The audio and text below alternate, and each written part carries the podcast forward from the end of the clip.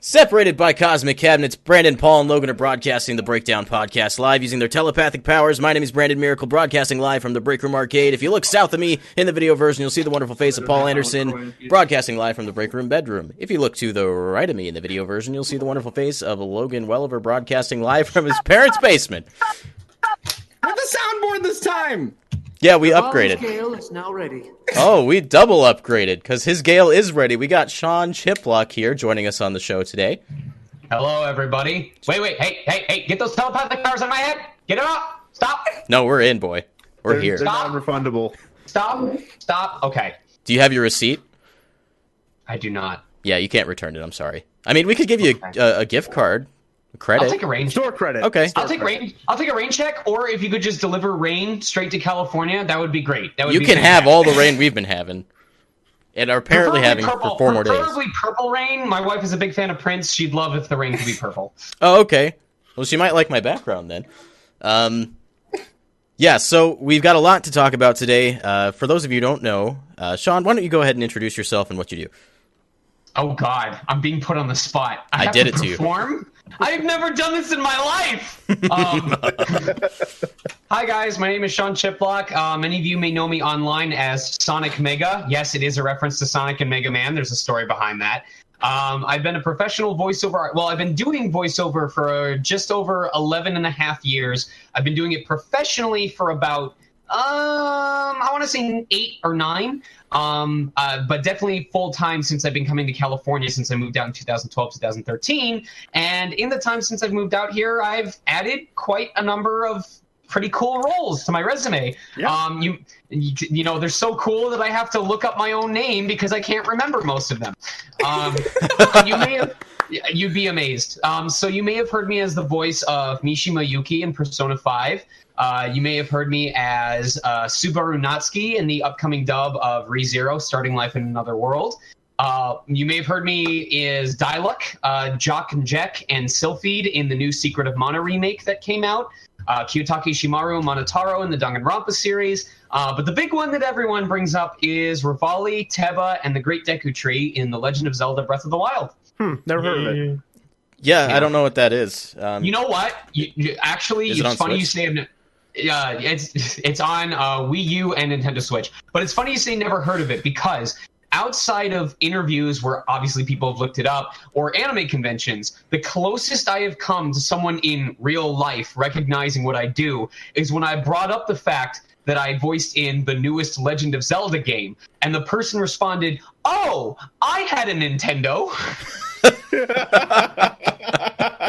That's the closest I have come to people not within my age demographic knowing what I was talking about. oh my god.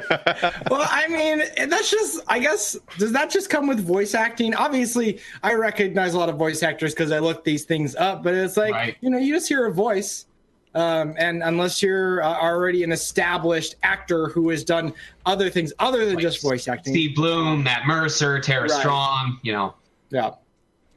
So Uh, you mentioned in your introduction that there's a story behind the name Sonic Mega. Gonna need to hear that.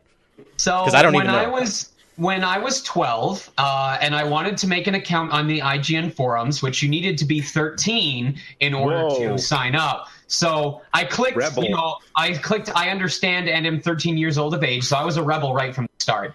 But lo and behold, lo and behold, there was another barrier because I couldn't just do that. I had to make a username, whatever the heck that was. Oh my god, can't so I just so I decided to come up with a brilliant username, and I was like, wait, what if I take the name of one of my favorite video game characters and the name of one of my other favorite video game characters, and I put them together? Oh, I can do Whoa. alchemy now. And I put them together. Let's see what happens. And miraculously, that name had not been taken, and a name, and it was better than having something like tilde xxx underscore Goku Roth six six seven underscore xxx. So I went with it, Easier to say. And pretty amazingly, uh, I, I have always been able to have the name Sonic Mega on every account I've ever made, except when I forget my login and I have to make a new account, and then I'll do like VA Sonic Mega. With one exception, there is a German music playlist site where someone took the name Sonic Mega before I did. So if you happen to be on, I think it was called Wave or something like that, I don't remember. But if you're on a German music collection playlist site and you think you've received a friend request from me because it's from Sonic Mega, I'm sorry to burst your bubble, but that is not me. I can't believe you outed my Goku username on the German website. Uh, I know, I know. I've been hiding Also, I that. didn't actually get a friend request Also- from you there. Also, a true fact my forum signature on the IGN forums was a picture of Supersonic because, and I kid you not, my mental process was if I put a picture of Supersonic before I get into a flame war, people will know that I'm invulnerable to bullying. I was not anticipating that. Pro tip it didn't work. I got so salty. oh my god. um, so, good lord. I, before we move on, I want to talk about like how I came across you, and this was a long, long time ago. I think I oh, was yeah. back in middle school, maybe just starting high school. That It was Tinder just had starting just started up, hadn't it? Yeah. Mm-hmm. That's Yep. uh. We I mean- fast. You didn't swipe right, but I I really wished. Yeah. So, for those of you who are uh, aware that we have a past in making Super Smash Bros. Machinima, um, you might know of a machinima called Smashtasm by current YouTube user Shippage. Um, and Sean, Shippage has made huge strides. I, I'll let you Yes. finish, but oh my goodness. yeah, he's uh, he's got Starter Squad going right now, which I think is a fantastic show. Um, if you haven't watched Starter Squad, extremely do it. good performances. Extremely good performances. Um, and Sean, you voiced a character in the Brawl version of that. Yes, I was the voice of, I believe, pa- uh, Pakari. Pakari. He was, and I think he was supposed to be an Australian accented pit. Um, but yeah, I, I really enjoyed that role, especially because I had to try and do an authentic accent, and I'm scared to listen to it nowadays. But I had a blast. I had a blast. Yeah, it was really fun. How how long had you been doing voice acting by that point? Oh man. Um, let me. I'm gonna look up. I'm gonna cheat. You I'm gonna look research. up Smashtasm on. Uh, in a universe released between 2007 and 2008. Really? No way. It was a long time ago. been- That would have been right when I. St- oh, okay. The second season filmed in Brawl was between 2008 and 2012. So it was definitely during my college years. I want to say it was sometime between my freshman and sophomore year of college. Okay. So 2008, 2009. Yeah, I, I remember like being super impressed um, with your performance in that because um, you know like back in the Machinima days, it, I say that like it was an era. Um, It was an era. Don't Yeah. even don't even start, man. I mean, most of us you know had poor quality mics, we had no experience acting, but you stood out to me. So at that point, like I just started following you. Um, I eventually came across a YouTube user named Smashtasm Packery that I thought was you. Turns out I was duped, the liar, No. because it was the Sonic German Mega. website all over again. They got me two darn times. Those Germans. but yeah, at, at that point, like I just started following uh, your career, and for ten, I guess it would have been like eight or nine years at this point. I've seen you grow, and it's been amazing. Thank you. Yeah, I'm I'm a fan. Um, That's so my biggest fan right there. did you knock your webcam out? video. Sean, come back. For those of you listening to the audio versions, Sean like picked up his webcam, and I'm pretty sure he just either unplugged it or broke it. Oh, is he coming back? Is he there? There, he is. go. He's very shy. Here he is. Somebody clip that. oh my gosh. It's a very, it's a very old webcam. So the wire is very finicky. We we saw your hand go up, we saw it turn, and we heard the smack of you I grabbing it and I it was gone. It's because Nintendo thought I was going to do the Iwata pose and they wanted to copyright infringe, so or they they, they were going to give me a copyright strike, so they took down the video. Please. I like that. Please understand. We're gonna get zapped. I understand. Um, so so with all that in mind, uh, one of the things we talked about before we started the show, and I guess we'll we'll jump to that first. Um, Okay. I wanted to ask you about all your stuff in the background. Oh, So knock out your um, webcam okay. again. Oh no. okay, so I'm gonna see what I can show from here, but behind the fan, I don't know. I'm gonna I'm gonna bring up my video so I can see what you guys can see. All right, so behind the fan, that's Jaffe. He is from a place called Craig's Cruisers in in Grand Rapids, Michigan. Um, and we won Jaffe because of this Wizard of Oz coin launcher game. And it was insufferable because every time, every time you fired coins, it would play this loop of follow the yellow brick road, follow the yellow brick road, follow, follow, follow, follow, follow the yellow brick road, follow the yellow brick road. It was that over and over again. Good lord. Every single time. Just ad nauseum. But we were so good at landing the coins that they would push. They had these little character cards, and the character cards were worth 50 credits or 50 tickets, whatever, if you collected them. But Okay. if you got the full set, if you got a full set of all seven character cards, it was worth 5,500. So. Oof. It was a huge, huge amount. So we would basically spend like 50 70 dollars just like playing together on this stupid thing and, and getting all the character cards. And then we bought him. So he is a reminder of one our love of stuffed animals and two our love of vastly overspending on arcade games. I think I remember like you tweeting a lot, uh, tweeting out a lot about the uh, the 3DS badge arcade, like back when that was still a thing. Oh my god. Okay, for those of you who aren't aware, there was this game called Nintendo Badge Arcade, and it was very heavily styled on Japanese crane games. And the idea was that you could win these little badges that you could use to decorate your 3DS home screen.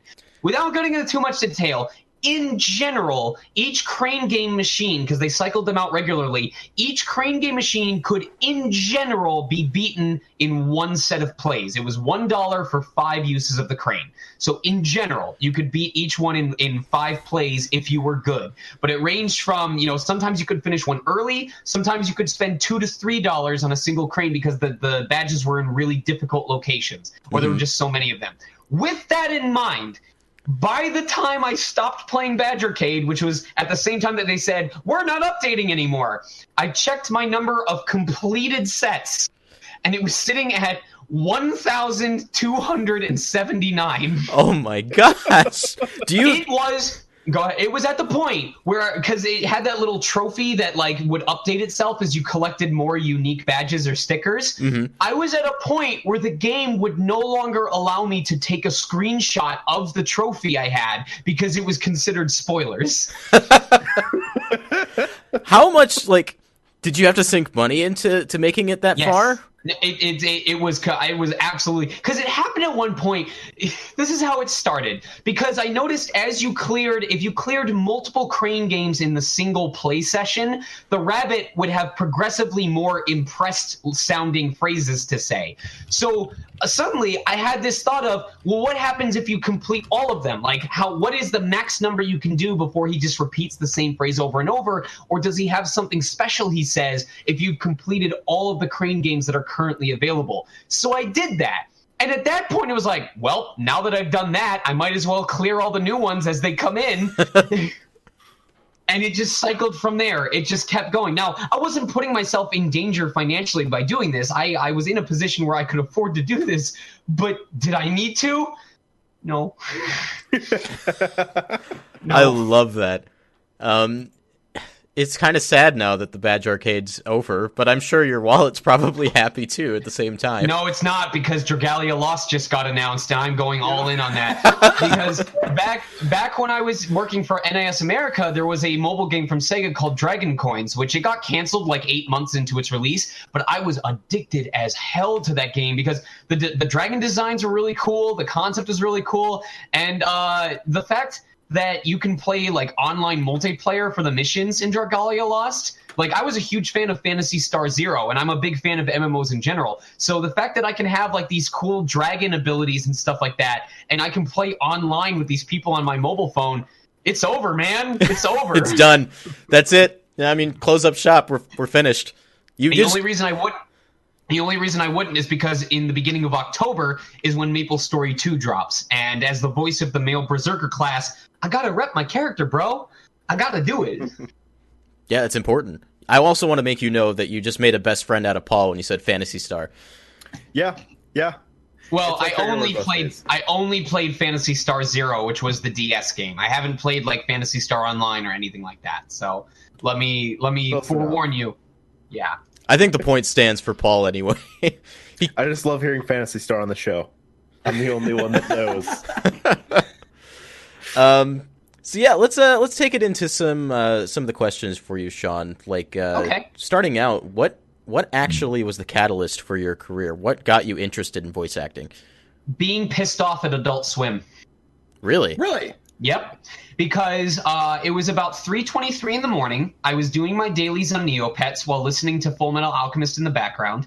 And for the 25th time that evening, uh, I don't know if you guys remember, like when they were like advertising their website using this like it was this guy who talked like this the entire time, and the screen was all neon colors. You know, it's like go to AdultSwim.com. It's really cool and I was getting so annoyed that they were just playing the same advertisement over and over and over again. Eventually, I went, "Fine, Adult Swim, you win. I'll check out your stupid website because I'm so damn bored right now."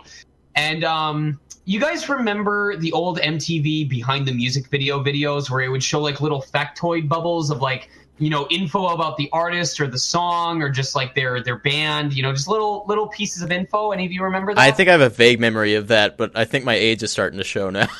Yeah, I, I feel like you're saying some of these things, and like we're not that far in age, but it's like there's a certain cutoff. it's funny we're, that you like, say a little bit of a disconnect. It's funny that you say my age is starting to show because usually people say that when they're saying I'm too old to know that, but now you're saying I'm too young to remember that.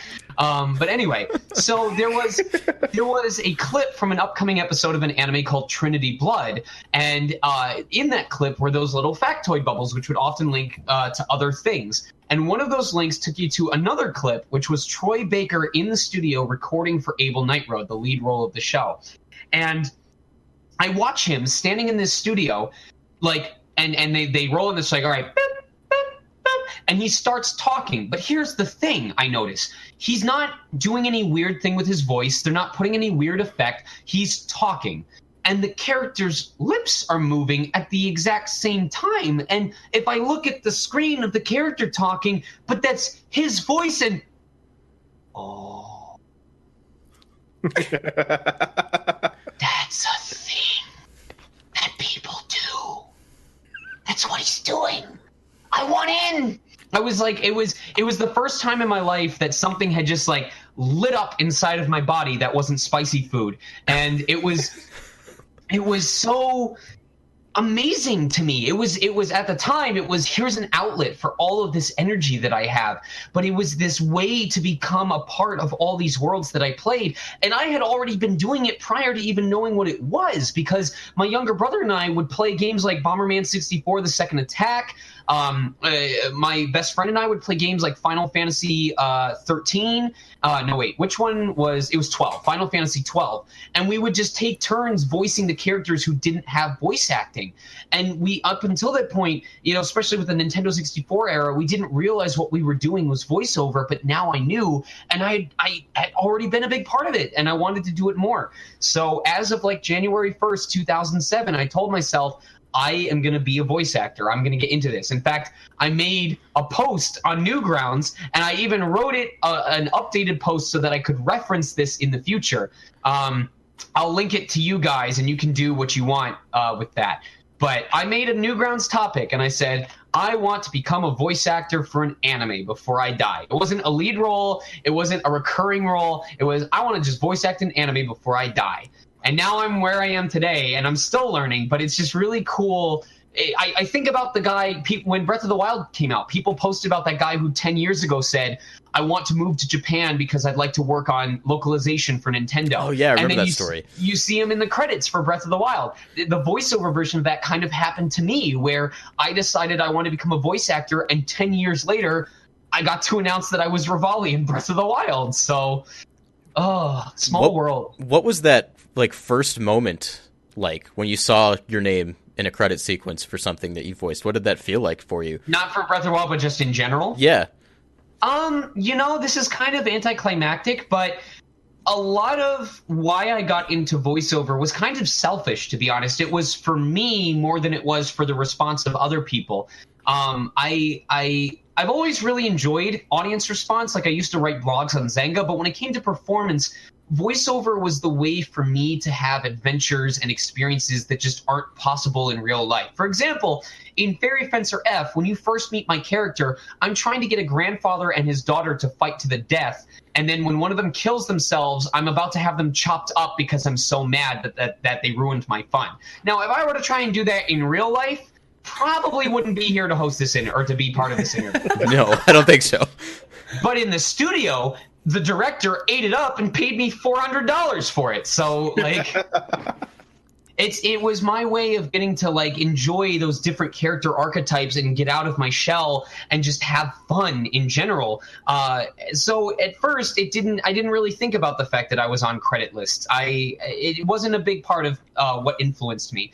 Um, now, if we wanted to talk about Breath of the Wild, it was really cool, but also terrifying because for Breath of the Wild, I knew that the only other uh, known voiced Zelda game was one that's mocked to heck and back. So I knew it was automatically going to get scrutinized very heavily, and I didn't want to be the next reason why people said, "Oh my God, this is why Zelda shouldn't have voice acting. It's absolutely terrible." Oh yeah, Which I can't imagine the pressure.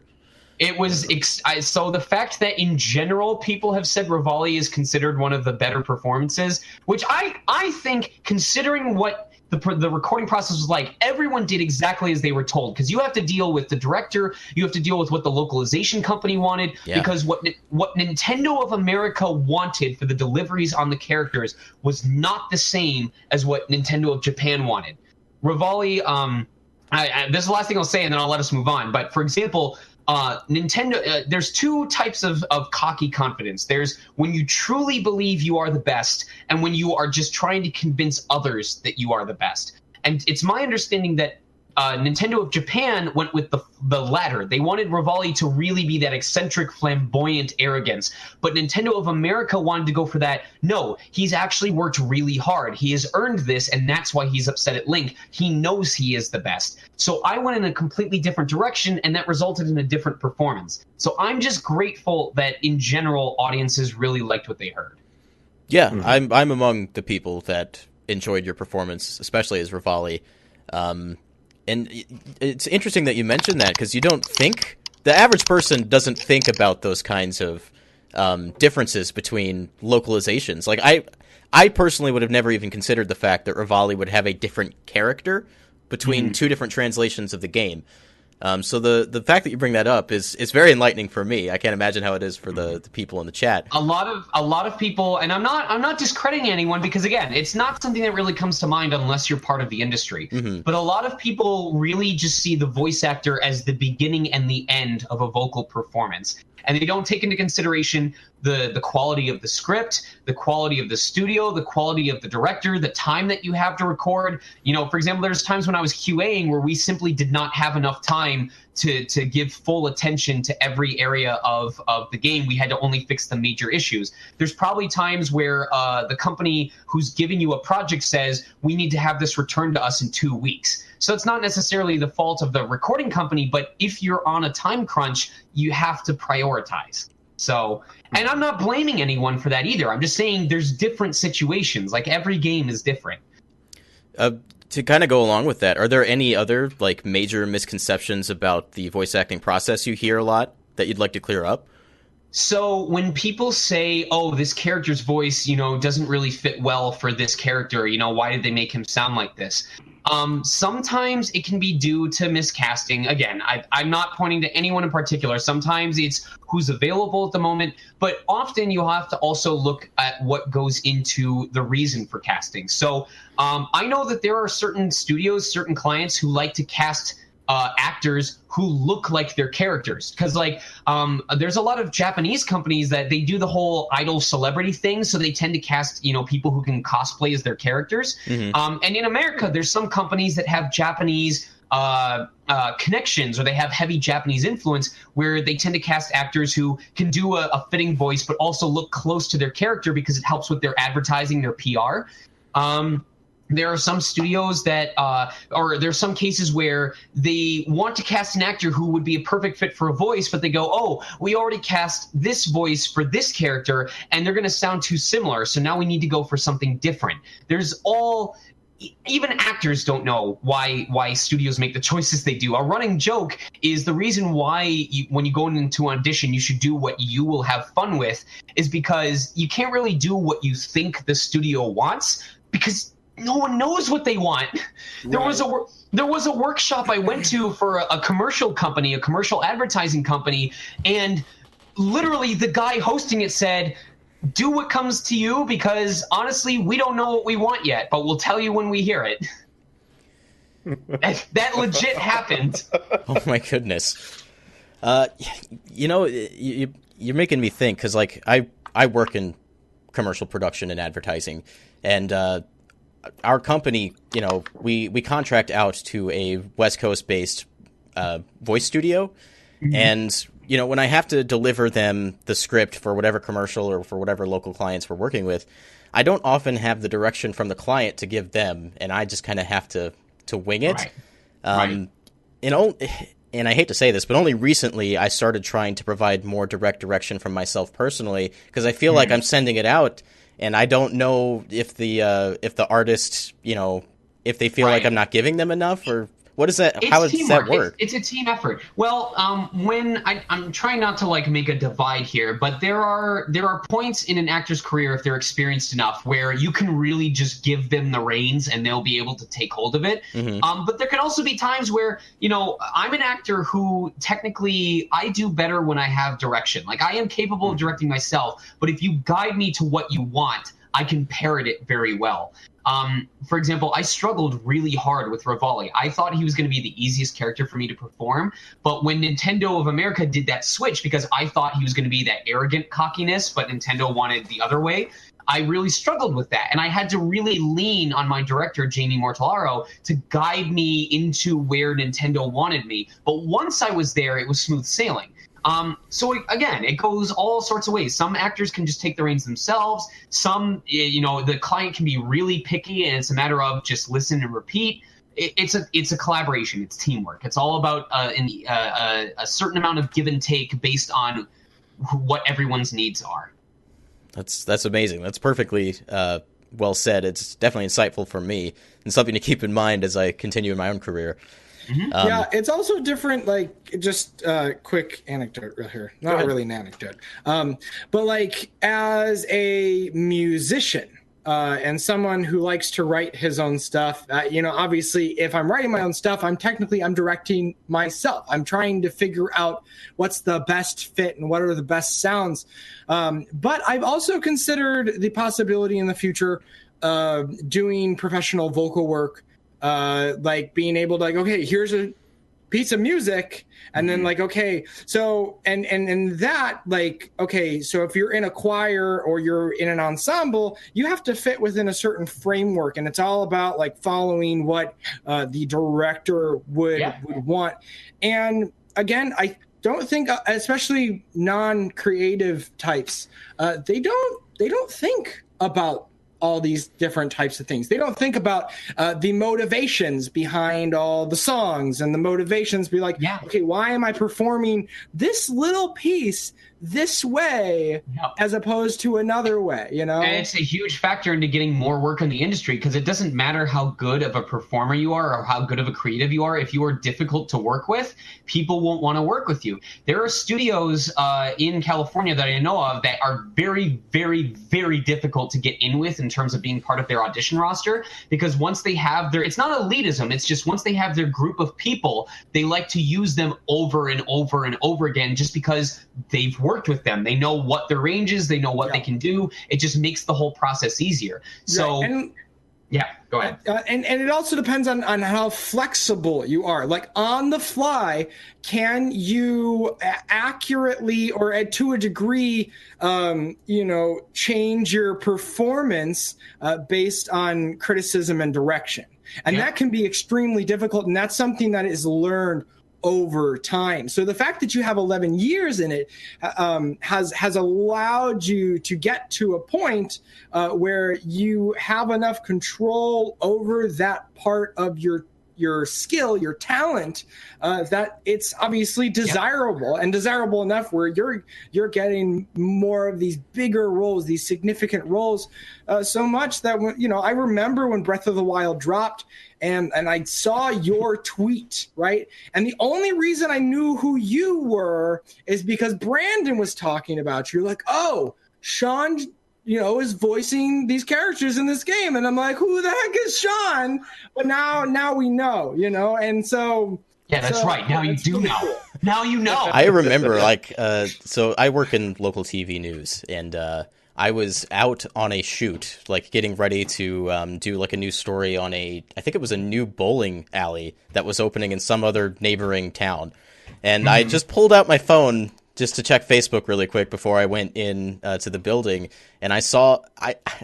the thing is, I remember you making a Facebook post and, and as well as a tweet that you had something incredible, like something that you had always wanted to do, um, that you're super proud of. And then months right. later, I was like, I was still wondering about that, and I pull out my mm-hmm. phone. Mm-hmm and just like seconds ago you had posted that you were Revali and i had a mini freak out right next to my car and i immediately told paul because we were both fans of you by this point. well even before that like i think two days before that i made a post on facebook about finishing a link to the past and i remember you commented on it with just like a face and i was i was trying to ask brandon like what is what was that what was that emoji about?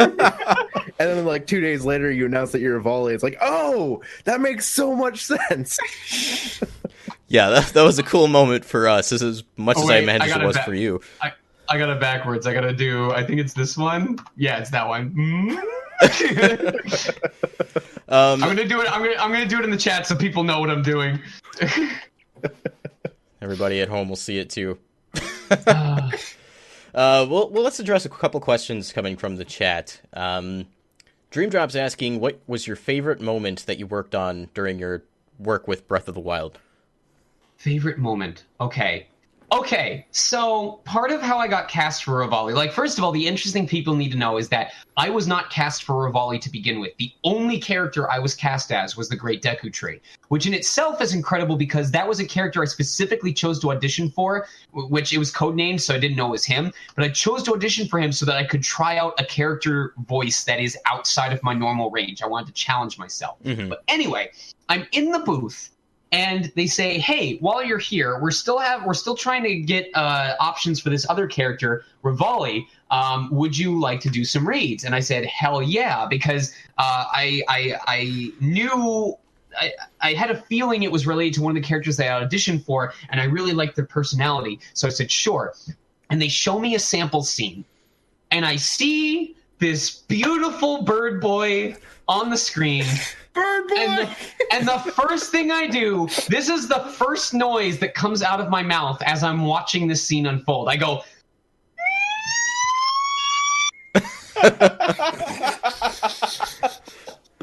what I didn't know, because at the time it was just the director from the recording studio. I wasn't at like Nintendo's HQ or anything. It was just the director from the localization studio who is in there. But what I didn't know was that Nintendo people from their HQ were listening in via Skype. Oh. so, they, so this group of, I can imagine, very important people who make lots of money to make very big decisions for this company in their suits, sitting in this conference room, are listening to 26 year old me freak out in the studio. Literally fangirl over this character. Um, and it turned out to work in my favor because as i imagine you know they turned out to be looking for people who were really passionate about the project like they were because chances were those people would work really hard to make this product the best that it could possibly be. For sure. So the fact that i delivered a voice and i showed that i could be directed into what they wanted and that i was so passionate about the project it all came together to just make me a really solid choice for the role and the rest is history. So I, I kind of use it as a story to tell people like in the right atmosphere it is okay to be passionate about your work. It's it's one thing to be like, "Oh my gosh, I've always wanted to be a part of this franchise. This has been my biggest dream." It can borderline on uncomfortable, but if you let your enthusiasm show in organic ways when the opportunity presents itself, that can benefit you. That's amazing. Um, did you quick question for clarity's sake: Did you know that you were reading for a Zelda game at this point? at the time at that point when they said would you do reads for this other character? it was unavoidable because i got to you know i got to see the concept. I got to see a sample scene for what i was dubbing. You know it that was obvious. But back when we first got the audition sides everything was codenamed like i actually thought at first that it was for a dragon quest game. Like i didn't know what it was for. So what was that feeling like when you realized what you were reading for um uh, like I said, I was both super excited and super scared because I, like I said earlier, I didn't want to be the that concept of oh, here's yet another example of why Legend of Zelda should never have had voice acting in the first place. So I I was super happy, but also immediate super focus mode. I did not I didn't even want to consider about my excitement until I saw what other people thought of the end result. Well, I think the end result turned out fantastic, and your enthusiasm and your passion for your work definitely shows in that. Thank you. Uh, we have a question from Nikolai. He says, Hey, Sean, younger voice actor here. Agent wants me to move to LA so that I can be closer to them. My question is Do you have any tips on how to get involved with people from the industry? Bang Zoom, NISA, etc. Time and consistency and money. Um, the first one, the money, or the money is a big one because, uh, no, no, I'll start with time. Uh, when I first moved out to California, the only connection I had was Bang Zoom. Um, actually, I'm to see if I can load up something because I, I, swear to God, this is to be super helpful. Uh, documents, PowerPoints. Uh, I'm not crazy, only five of me are. So I'm going to see if I can take a screenshot of this and send it to you guys, and then you guys can provide it to the chat. Um, so when I first moved out to California, my only connection was with Bang Zoom, and the only reason I had a connection with them was because in 2009, my right after my freshman year of college, I participated in the AX Idol um, uh, per uh, AX Idol voice acting competition. I remember this. And I, hap- and I happened to win, and they said, "When are you going to be in the area?" And I said, "Not for three years." um, so when I moved out, I, I started out with Bang Zoom, where they started bringing me bringing me in for like Walla Productions. Uh, they brought me in for and and it started as unnamed characters in the background among a group. Then it was one time unnamed characters in the background as part of group. Then it was recurring background characters that weren't named. Then there was a background character who didn't have a name, but you got to hear him individually. And then suddenly it was a recurring background character. It was small steps as I gained trust with them of, you know, can you show up on time? Can you take direction, etc. And then slowly I would get to uh, play as minor roles for for characters in games that were part of other companies, whether it was XSEED, NIS America, Aniplex. And all of a sudden, as I worked for these other companies, now all of a sudden these companies knew that I existed. So, for example, I recorded a role. Uh, I recorded as Ozma, Gruda, and Leo for a company called. Uh, uh, I think it was was that NIS America? No. Um, I think it was for either XSEED or NIS America for a game called Ys uh, Memories of Celceta. And nothing came of that until two years later when one of the localization people, Brittany, uh, said, Hey, Chiplock did voices for us way back when for this game called Ys Memory Celceta. I remember him. I think his voice would be a good fit for this character, who turned out to be Rean Schwarzer for Trails of Cold Steel and Trails of Cold Steel was was recorded at PCB Productions. So now PCB Productions knew that I existed. So the first part is time. Just over time, you will, as you record, you will get to work on projects. You'll get to work with these companies. You may work uh, with a different um, I'm trying to think. You may get an audition through a recording studio that is being published by a different company. So now that other company knows that you have done work for them and you may get connections through them. Um, the second part, consistency, is you've got to be able to perform. When you're booked for a character, you need to make sure that you can sustain that voice for two to four hours, depending on the intensity. Because if you go in and you lose your voice halfway into the session, you're not going to be reliable. They're going to be like, all right, this this person is a risk. We can't really trust that they can perform this character after they've been cast. Um, a big portion of that was uh, when I was cast as Subaru Natsuki in ReZero. The very first thing that the casting director told me was, are you aware of what this character does in this show and how intense this gets? Will you be able to to last throughout the series? Will your voice be able to hold up? And I had to tell them, I am aware. I will take proper steps to keep my throat intact. I, I acknowledge what I'm about to sign myself up for before they would hand me the role. Um, and the money, the big thing is taking those workshops. The the easiest way to let a company know that you exist is to take workshops that they are hosting. Bang Zoom does workshops. Um, they also have workouts that they do. There are actors that have workouts. There's this uh, service in. Uh, there's this person named Mary Lynn Wissner who hosts evenings called Meet the Agents, Meet the Pros nights at VoiceTrax West.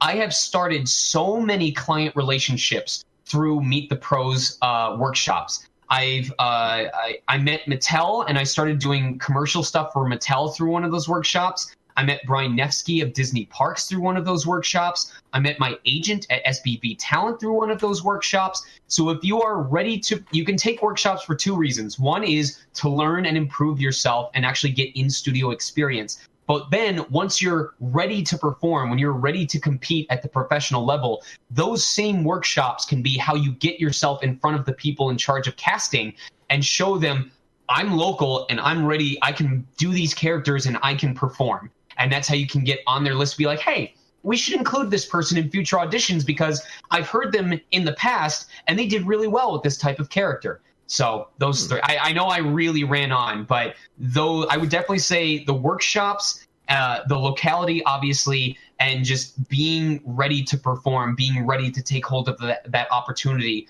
are your three greatest assets to getting noticed by companies. Oh, that was incredibly valuable. Oh, go ahead, Logan. Yeah also it just that sounds like practical um, information for just about anybody right? right? showing up on time shows that you're serious about it and here's the thing like uh, i've had my first like real big boy job right for the past year and a half and it, it's it's done a lot for me and it's allowed me to get into the door uh, but it's also a really really relaxed work environment uh, my boss bless his soul is just the most easygoing guy. But in the industry, uh, and let's assume that I want to continue in uh, the industry, which is uh, uh AV, uh, mm-hmm. Uh, audio, and stuff like that. Um, there are most places are not like that. Mm-hmm. And, and, I realize that, and it's a challenge, especially when you when you when my natural state is to be very very relaxed right? Mm-hmm. I like being easygoing. I like being able to show up five minutes late and nobody says anything because nobody cares. But that's not the case. That no. is just not the case. And so you have to deal with the reality of the situation. And if you're not willing to deal with the reality of the situation, you're not going to move forward. So a lot of my life in the past like year and a half has been coming to terms with the fact that I'm gonna have to step it up and I'm gonna have to to you know deal with that. And so being able to show up on time and and perform when you need to perform on, at any given moment. And so for me that's like client relations. It's it's having a good face and and acting, you know, to make sure that I am convincing them that th- everything is under control, right? Yep. And then also being able to follow through on on that word that I can perform, right? Yeah. And so same thing with voice acting, same thing with you know anything. You got to be diligent, you got to be consistent, uh, and those are things that I'm working on now, and those are things that I would encourage anybody anybody to work on if you want to be honestly success in your field. One of the first slides I have in my PowerPoint when I talk about being successful in voiceover, one of the first slides is that I said the more I wrote about what it takes to find success or to have a better chance at success in this industry, the more I realized that the the qualities and characteristics of someone who is likely, not guaranteed, but likely to be successful with voiceover are really the same qualities that would make you more likely to be successful regardless of what industry you're in. Self drive, professionalism, persistence, consistency, confidence, the ability to work with people, the, the commitment to spending hours on your free time studying your craft. All of these things are not unique to voiceover. It's just it happens to be for me related to voiceover. But if you took all of these characteristics and you applied it to woodworking or Twitch streaming or Tinder browsing, you know, you'd find success anyway. Yeah, that's uh, how Brandon then, found me. Yeah, exactly. Yeah. Yeah, and then we've, you know, we've been persistent and and and we put ourselves and that's part of the confidence, right? Is is we have gone out of our way to approach people who, you know, if you don't do a lot right off the bat like you're like well why would these people ever listen to us mm-hmm. but i mean previously we've had um, rogers base on if you know uh, roger and you know he has quite the following and so the fact that he got back to us and he agreed to be on the show that was huge and then it also spoke to me that it's like wow I could do more of this. And I'm so much more capable than I think I am. And so even if we're even if you don't feel like you're at a place where you can be consistent and where you can show up on time, that doesn't mean that you can't get there. And so like anybody listening who's who's wanting to do something incredible with their lives and incredible to you. It doesn't have to be incredible to anybody else. It could be like voice acting, it could be I want to do game design, I want to sing, I want to do whatever.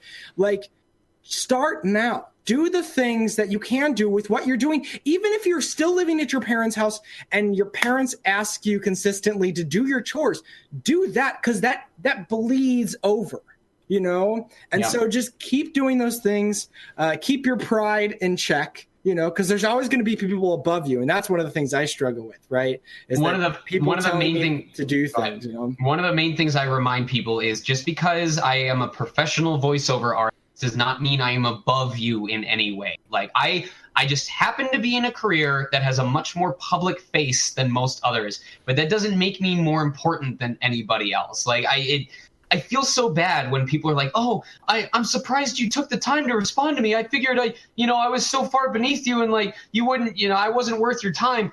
No, dude, it's I'm just a dude, man. I just we're I just, just people. We're all just people. literally, literally, I, I I go out for two hours and I record for a game I got cast in, and then I come back and I spend three hundred dollars on Badge Arcade because I have no control over my life. uh, I'm gonna, uh, Paul. I'm gonna toss it to you to go ahead with the uh, the next question. Yeah, I was wondering, um, how is voicing a main character like Natsuki Subaru different than voicing a supporting role? Mm. You know, I don't know if it's a good answer or a bad answer to see that I don't really see much of a difference because, so like, one of the first instances of voiceover, one of the first roles I had was Diavel in Sword Art Online.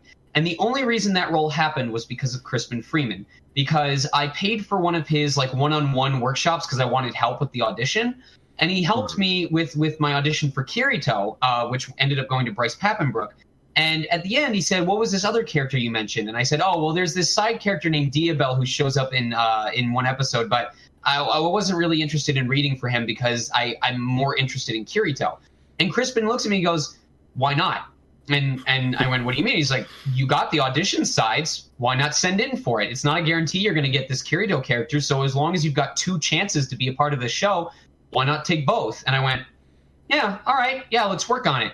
I ended up getting cast as Diavel. I wasn't I wasn't cast as Kirito, but I got Diavel. So even though I wasn't part of uh, a major character, even though my character only showed up once, tried to kill Steel, and then got his ass handed to him.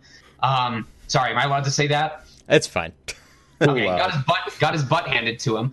Um, the fact was, I was a part of Sword Art Online, which would later get streamed live on Toonami. So now all of a sudden, because I auditioned for this character, I got to tell people that I was on Toonami. I was on Adult Swim. You could hear my voice on a late night block of anime shows.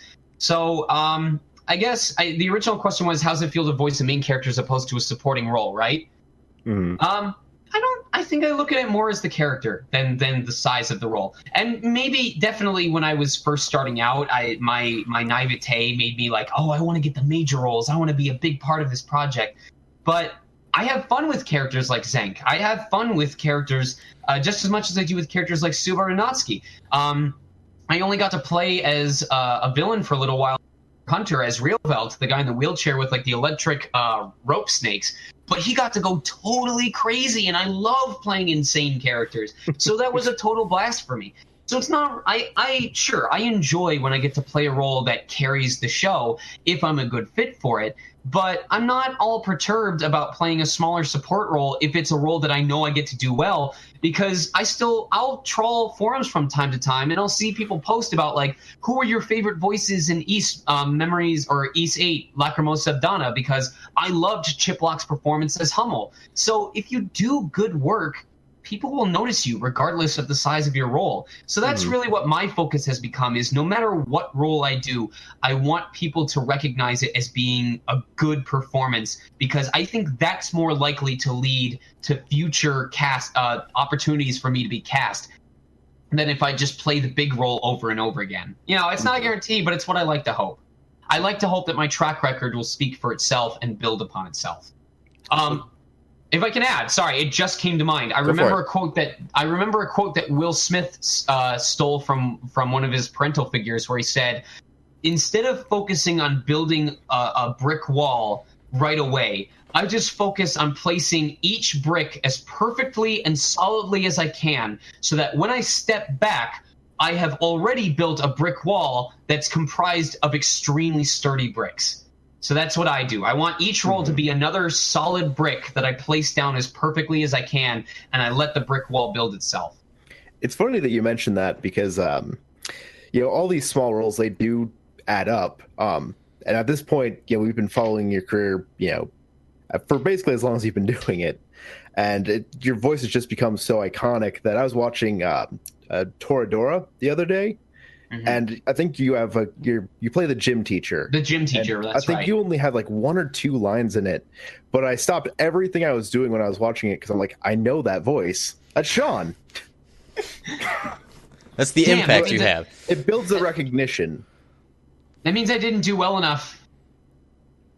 It means I didn't do well enough for you to be like, I don't know who that voice is. it's someone completely different. I have to try harder. Maybe we're just getting inside your head because you know the telepathic powers and stuff that. Yeah. Bleeds out. We can feel it. Darn it. Um, moving on. Uh, are there any like memorable fan interactions? Before we started the show, you showed us some stuff that fans have given you before. If you wanted to show that off. Uh, yes. Let me. Okay, so I'm gonna grab that first, but I also have a story to tell about when a fan gave me something based on a character they didn't know I hadn't been cast as yet.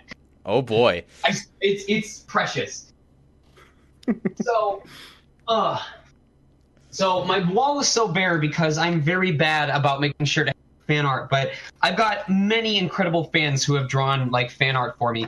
Um, there's this artist named Frosted Vulpix uh, on Tum- uh, on Twitter who she has drawn like stuff of characters that I really like just in general, whether it's like favorite Pokemon, but she's also done like con badges of like characters that I've played, so like Revali and Spade from Freedom Planet.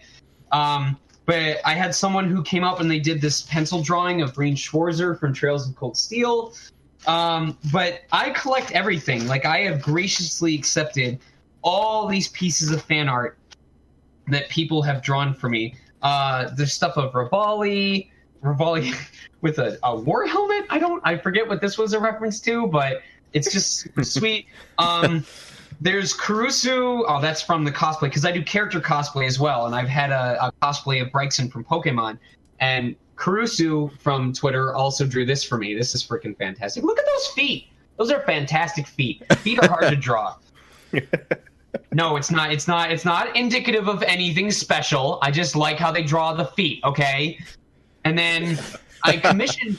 I commissioned an artist at Anime Expo to draw my character Santa from 999. That is gorgeous. Uh, they yeah, no, she'd also done drawings of Snake and the main character from uh, the series as well. I was like, this is really cool, but I've never seen anyone draw Santa, so I really, I would like you to be the first. And she was totally honored by that, so I really appreciate it. Um, I'm gonna put this array away real quick, but uh, recently, I'm trying to think of a way to show everyone else. Are, are links banned in the YouTube chat? Like, will they be automatically deleted? Uh, I don't think so. If not, okay. you can send it to me and I can post it. Okay, yeah, I can. I'll do that, and then I'll in the chat. So let me put these away real quick without destroying my webcam again. webcam still hasn't recovered from it, it's, looking for so interesting to, use, to, like use the soundboard. It's so interesting when you announce new roles, because um, you mentioned nine nine nine, and Paul bought that on DS back when it originally came out, And then we heard that you were in the game after they they remastered it for Steam, and we're like, hey, there he is again. okay, so I have to find. Oh my god, where did I post it? Where did I post it? I have to remember. I have to remember. Okay, I know. I know how I can do it. Uh, pterodactyl lock. Yep, go to that. Okay, it's in pictures. So back at this convention called uh, ShutoCon, these uh, a group of girls who I wish I remembered their names said they were trying to come up with what my spirit animal would be, and they decided on a pterodactyl. So they drew. they drew. Oh yeah, I can't do it. I can't. Re- I can't do the. Let me see if I can do it without the press. Uh, with the colon and the slash and the slash and the net and the dot. Okay, let's try that. nope, that you're gonna you're gonna have to send it to them. I Anyway. just modded you, so it might work now. Okay, let's try this. Yeah. Woo. Okay. So they drew me as a pterodactyl, and they said, "This is your spirit animal." I'm like, "I'm a pterodactyl. Let's freaking go." This was this was back in March, so nothing had happened yet that made this super relevant. This was back in March, and I had had this dead period between February and April where I was just not booking any new studio work. At the very end of April, the very end of April, I finally booked a new studio gig, and it was for an anime called Screechers Wild. And my character is known as Rivadactyl. He is a car. He is a car that can transform into a mechanical pterodactyl. Oh, so oh man. Without even knowing it these girls had had foretold telepathy had foretold the next character role that i would get. And i'm just in awe. I'm in awe that the exact of all things of all characters to get cast as it is a pterodactyl that becomes my next role. So that is that is just precious to me. It's close to my heart. And it's it is it is canon now that my inner spirit animal is a very loud pterodactyl Oh my god, that's fantastic. so essentially, like, if you want Sean to voice in something that he hasn't done before, you just have to draw a picture of it You and gotta say, draw a picture of it. yeah, and then give it to him. It's like a reverse. It's like a reverse Death Note, where if you draw in the picture of the creature that you want me to play, that will be what I next get cast as. Uh, Logan, I'll toss uh, questions 10 and 11 to you since um, they were from you. Well, I, d- I actually don't. I don't. I didn't put anything in here. Are they Paul's? Wow, Brandon. I thought They they, were were mine. I Logan. looked. I, okay, here, here's what happened. I looked through here and I'm like, okay, is there anything I want to add? Is there anything I can think to add? And I'm like, this is pretty comprehensive. Like, I'd have to spend a disproportionate amount of time reading through these and deciding like what I wanted because this is again, this is a comprehensive list here. Then I'll toss it to Paul. Okay. Um, so if you could voice any anime or video game character you wanted, who would you choose? Or in It's other not- words, yeah, what's your dream role? it's not a specific character, but it's a specific genre of game. It is no secret on my Twitter that I am a phenomenally huge fan of dungeon crawlers. I got into it ever since Etrian Odyssey 4. I got introduced to Vita dungeon crawlers back during my time at NIS America. I co-wrote the most comprehensive mechanics guide for Demon Gaze 1 that exists on the web in English. Um, I didn't do one for Demon Gaze 2, but I sure as heck played it the moment that it came out. Um, and most recently, when Etrian Odyssey 5 came out, I played it from start to finish on the hardest difficulty mode and beat it 100%. I did every single thing there was to do in that game.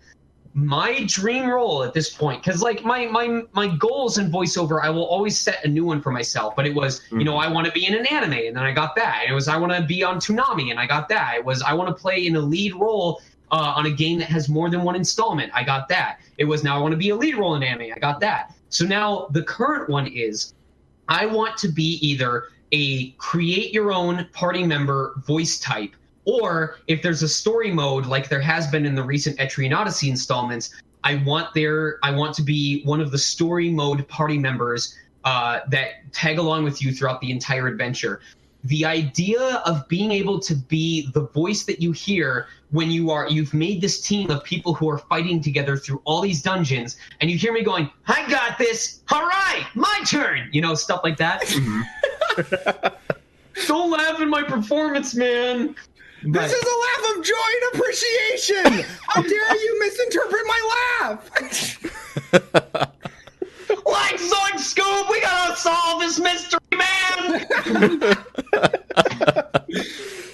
um. Anyway, so so the idea of if I could be, I got to be it a little bit because there's this game I've been playing called Mary Skelter, and I voice uh, Mamoru and Chiharu slash Hitsuka in that. Um, and they're not they're they're scenario characters. They're not part of the main party. But it was my first experience with getting to be part of the same genre game that I actually play most often.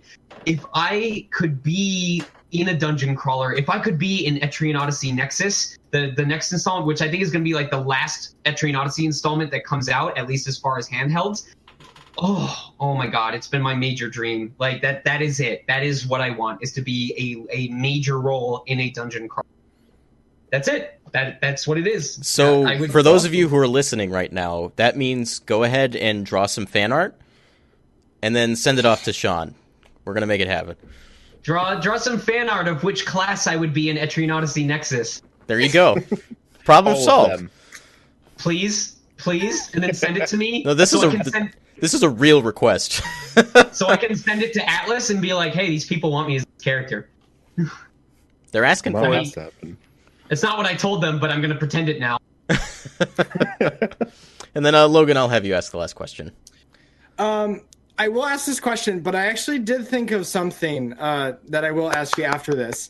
Okay. Because uh, this is actually something that I also personally struggle with. But before this question, uh, what's it like to hear your voice in, in these works? Well, it doesn't happen as often as you'd think. Again, because dungeon crawlers are the genre I play, so in a dungeon crawler, so I can actually hear myself. Right. Um, and and I think I touched on it earlier when I said it's both exciting and terrifying because now I'm at that point where I get to voice in very high profile games. So I have confidence in my abilities, but I'm hoping that the audience enjoys the performance as much as I enjoyed giving it. Does that make sense? Mhm. Yeah. So so I don't know. It's just one of those things where I kind of I I try to keep myself so busy that I don't have time to ref- uh, much time to reflect on past performances beyond you know what what did I do well, what could I improve from it. But in terms of um, it's both great and bittersweet, and I'll I'll give examples of both because I have examples of both. For Breath of the Wild, it's it's great to hear my voice in the game because you know I, I get to think about the fact that I'm in this giant game that I was in a launch a, a flagship title for Nintendo Switch, the first canon voice Zelda game from Nintendo America. That's a permanent part of my legacy. That's freaking cool, man. Um, and it's it's just uh, the the pride that I feel in knowing that I was trusted by Nintendo to be a part of the vocal cast for a game that they clearly were selling very hard when it came out. Um, and then I look at stuff like uh, ReZero, and I am so so proud of what I did as Subaru Natsuki. I'm so proud of how far I was able to take the intensity. You know how I was able. I'm I'm relatively proud of what I was able to do for the scenes where you had to show vulnerability, where I had to break down and cry. Because let me tell you, there's only two modes of crying when it comes to vocal performance: authentic and not authentic. So, but at the same time, it's kind of bittersweet because I've heard all of these things about how the the DVDs for ReZero really weren't of great quality, and it just feels like the show isn't being given much marketing or much advertisement in favor of other stuff. And so I am proud of what I did, but I don't want to force people to be proud of it for me because if the show isn't going to get that much attention, it's not in my power to try and force it into the limelight. So it's I don't know. Again, I just try to focus on I feel like if my if my recognition is going to come from a performance, it will come from people recognizing the performance, the people who chose to watch the show or play the game, not from me or other cast members saying, "Hey, you should play this game, you should watch this show," you know, because it's the hot thing right now.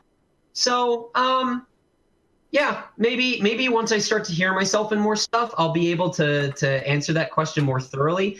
But I so far have just looked at it uh, from a professional standpoint. It's right. Did you did you do this well?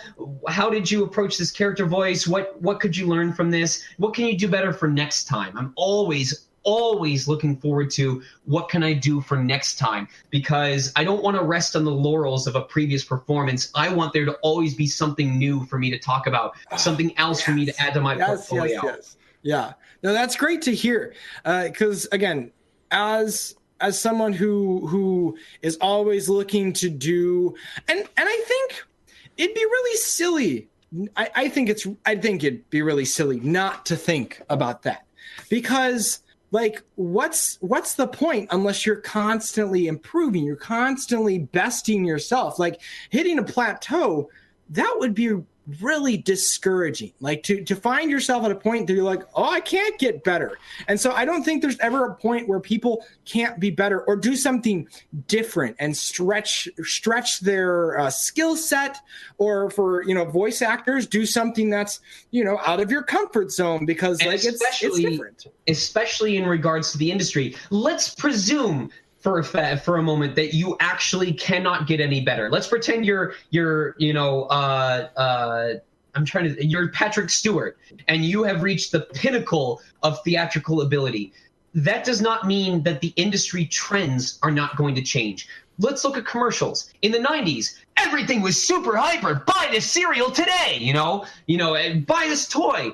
In the 2000s for commercials, uh, it, even into the late 2000s, um, commercials went for that, you know, I'm your best friend next door, dude. We've always been best friends, you know, for all of time. And I'm telling you about this cool thing. But then people got really annoyed by that because they're like, I don't know who this person is. What, why are they talking to me like we know each other?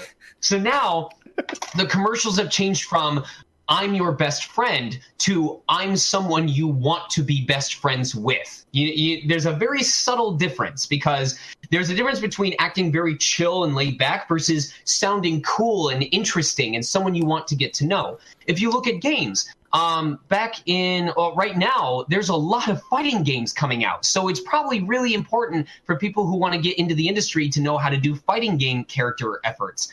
Um, uh, prior to that, you know, Japanese RPGs weren't really big, but they've been getting bigger. Uh, even just within the industry, there's all these different facets. Whether there's Western RPGs, you know, visual novels, um, fighting games. Like I said, uh, what's something that's been really big that's been published lately?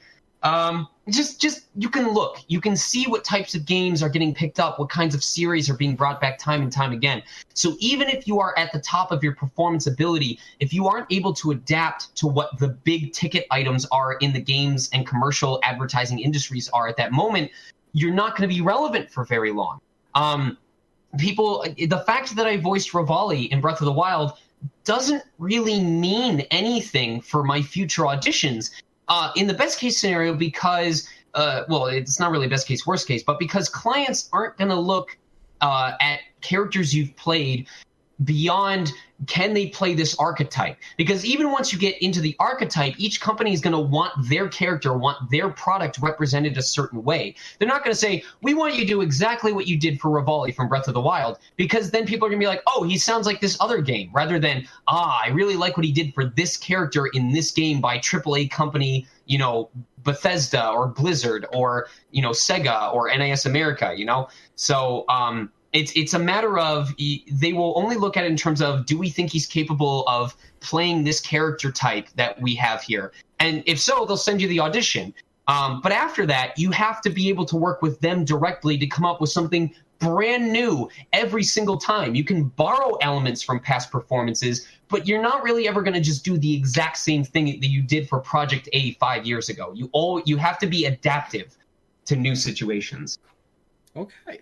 Well, that's a fantastic answer. That's a fancy. I you know, I and, and I'll express this before I ask my final question. Um, is one of the things that I love to emphasize is just being being better, right? Whether that being better with people, better at your job, better at loving people, better at being decent to people, like it always helps to gather as much information as you can to make the best decisions and, and go in the direction that's going to give you the most opportunity. Um, and so, hearing all of this, I mean, you're not just speaking to the audience. I mean, you're speaking to us. You know, right. we hear this and we're like, oh my gosh. And some of it's encouraging because like I, I've had some of the same thoughts. And then other other comments are encouraging because it's like I've never even thought about it that way before. You know, but the more conversations I have, the more things I realize. Um, and so with that, with that, uh, I want to ask you mm-hmm. how throughout the years have you stayed motivated, especially in times where things don't feel like they're moving very quickly and you don't feel like you'll ever make it because it's like, oh, this trajectory that I'm currently moving at uh, doesn't seem like, you know, I'll ever get to this is, that point. This is the selfish answer. And this is because a lot of times uh, in workshops, they'll say, if you'd rather be doing anything else than voiceover, go, go do that instead. And this is where the selfish answer comes in because that hasn't gone away. There are still times when I get really doubtful of myself. Like during that period from February to April where I was not booking anything, I didn't know what to think. I literally had a case, I had temporary, but it was a depressive episode. It was really bad. And I'm so glad that my my fiance slash wife was there to be at my side. But every time that I have had the thought of maybe I'm not cut out for voiceover, you know, maybe I'm not good as good at this as I think I am, or maybe I'm not I'm not worth it. Even if I were even if it were true, even if it were true that I didn't have the skill set to become as good as Patrick Stewart or, or you know Ian McKellen or someone like that, um, any time that I think of not auditioning for stuff, it just doesn't register because there will always be something that comes along that I see and I go, holy crap, I want to be a part of that. Whether it's Breath of the Wild or Demon Gaze or Etrian Odyssey, there will always be some show. There there are still auditions for shows that I, I, I get and I see the character breakdown and I've never seen the show. I've never heard about the show prior to this audition side. And I see a character and go, oh my God, the fun that I would have if I were cast as them and that will I, I remind myself that that will always happen there will always be another case where there's a project that I hear about or a show that's getting produced or an audition that I get that I want to be a part of. And that will always keep me invested in this industry. And the, I, the moment that I lose that enthusiasm, the moment that I stop being excited about the opportunities that I have before me, that will be when I truly stop doing voiceover and it is my goal to die in the middle of being looking forward to something because then I'll know that I've actually lived a full. That's fantastic. I don't think I could have said that any better. That is, yeah, that mm-hmm. is, um, that is advice for a lot of people. To be honest, like we said this time and time and again, you know, this applies to to anything that you're doing. Like, uh, for us, you know, me and Paul, we've been, you know, online and making videos for almost 10 years. We're coming up on 10 years very shortly. Um, but that hasn't stopped us. We're we just hit 700 subscribers, and we're going to keep moving forward with it. Um, and uh, I I like the way that you said that. If you ever if you ever would be rather doing anything else, maybe you shouldn't be doing it, or um, you know, being in that kind of mindset. Uh, it really speaks to me because there'll be be days where I'm frustrated and I don't think that I'm cut out for it. But then I, you know, I think about it. I'm like, well, I work in commercials right now, so obviously somebody thinks I'm good enough. Having uh, having something to live for makes it a lot easier to put off dying. Yes. Yeah. I'm gonna so put that on a motivational I'm... poster for you. so, and and I guess I want to talk a little bit about my own motivations because again, this is something that I think just about anybody struggles with, right? But sometimes you feel like you're the only one who struggles with it because you're we're all so self-absorbed sometimes. Mm-hmm. Um, and and I would encourage anybody, you know, if there's something you want to do, find every reason to do it. You don't need just one reason. And so when you have three, four, five reasons, the more reasons you have to do something, the more motivated you are to do something.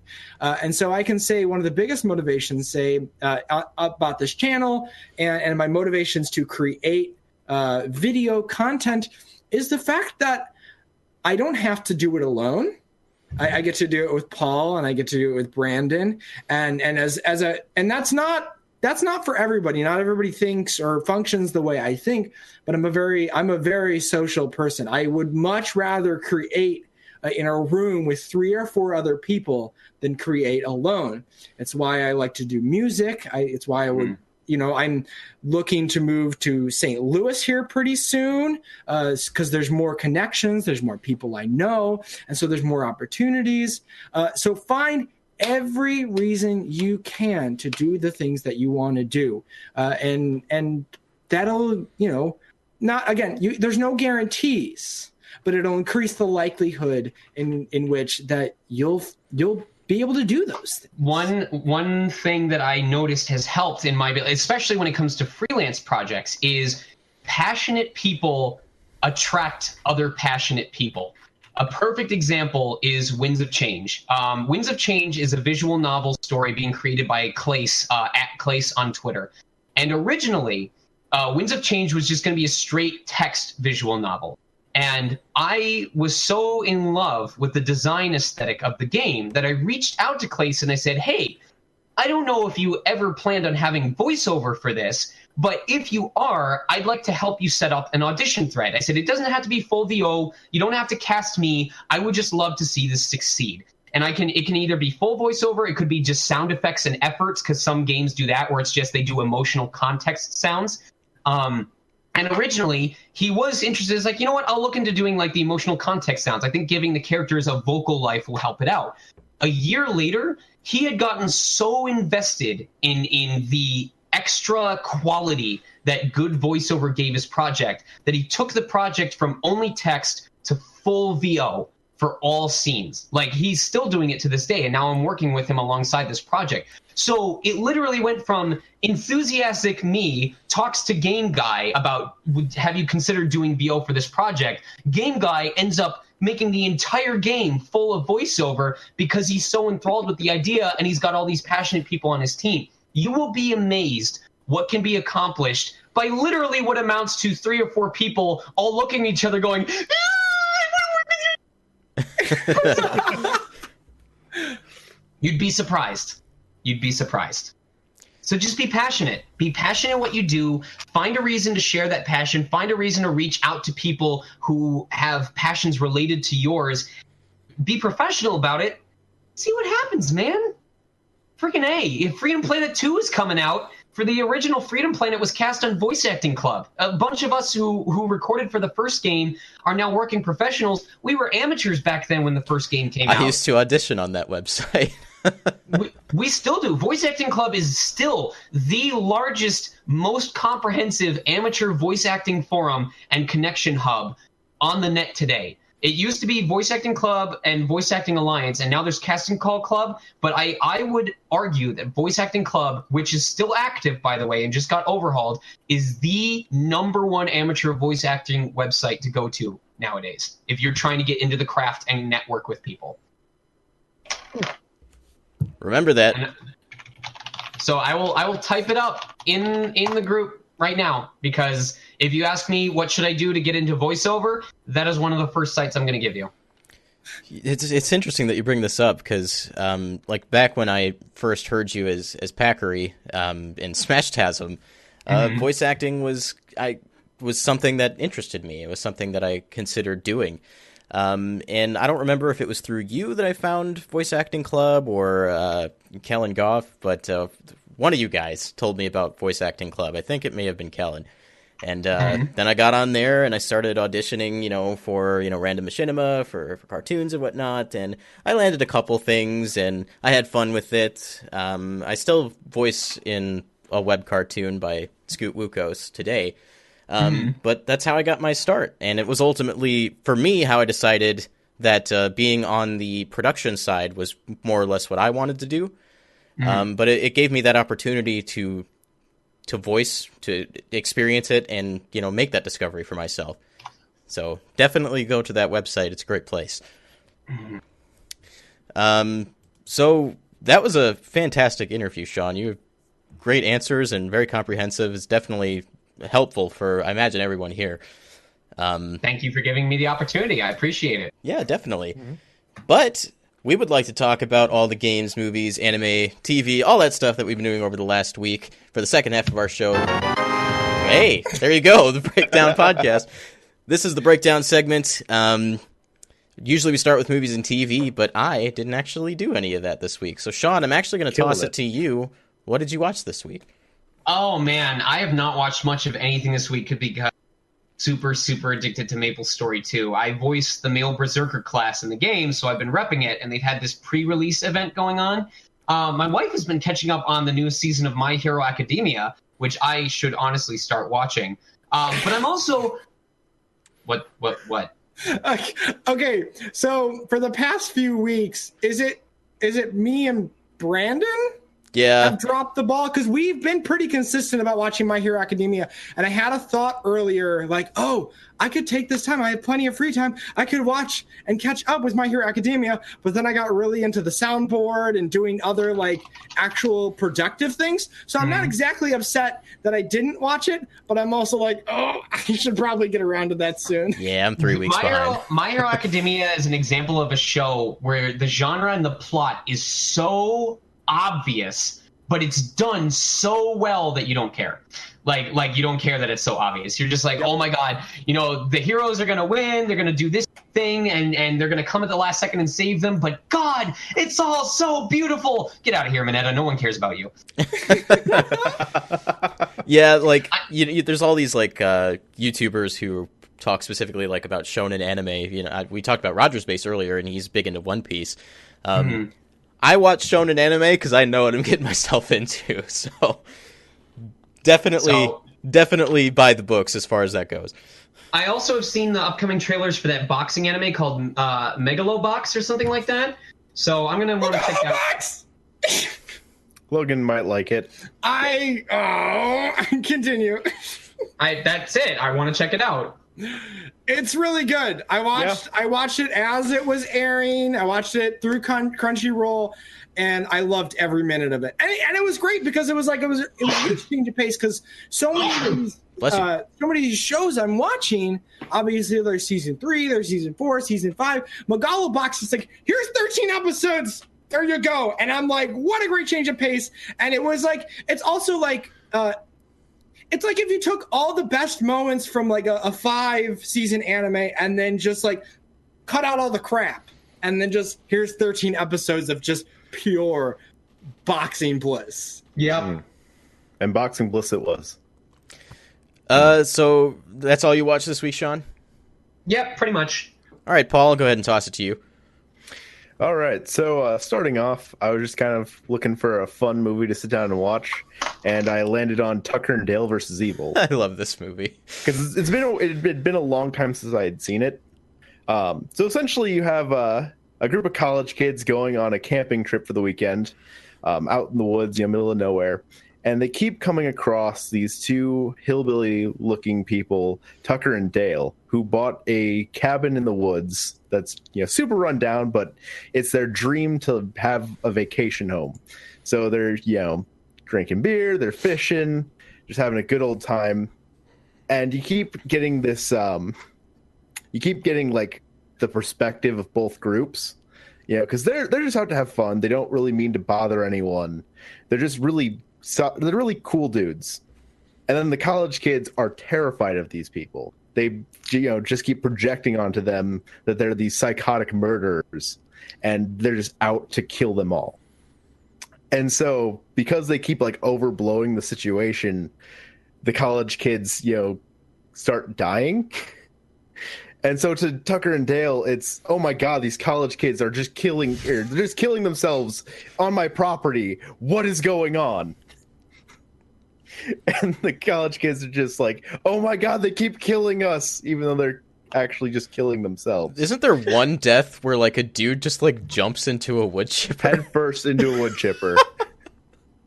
and it's the juxtaposition of like the two perspectives is just so hilarious.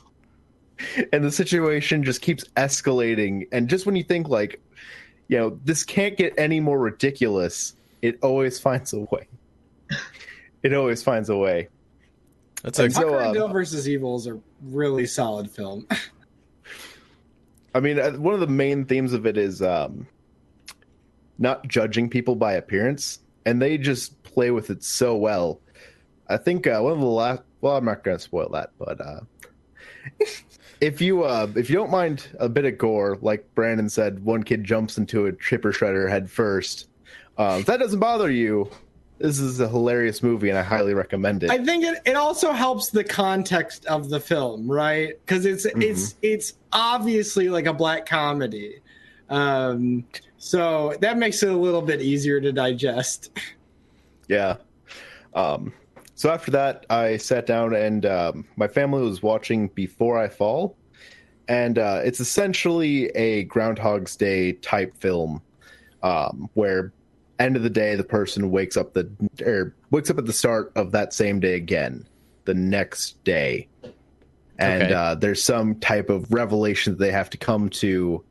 Um, some change they have to make with themselves in order for the day to stop repeating and in this case, you have um, the popular clique at school, or just really awful kids, mean to everyone around them, and a lot of in a lot of the cases they can't even explain why they're mean. They just are. Um, and so you have to the girl or the main character has to slowly learn to be a decent human being to these people around her.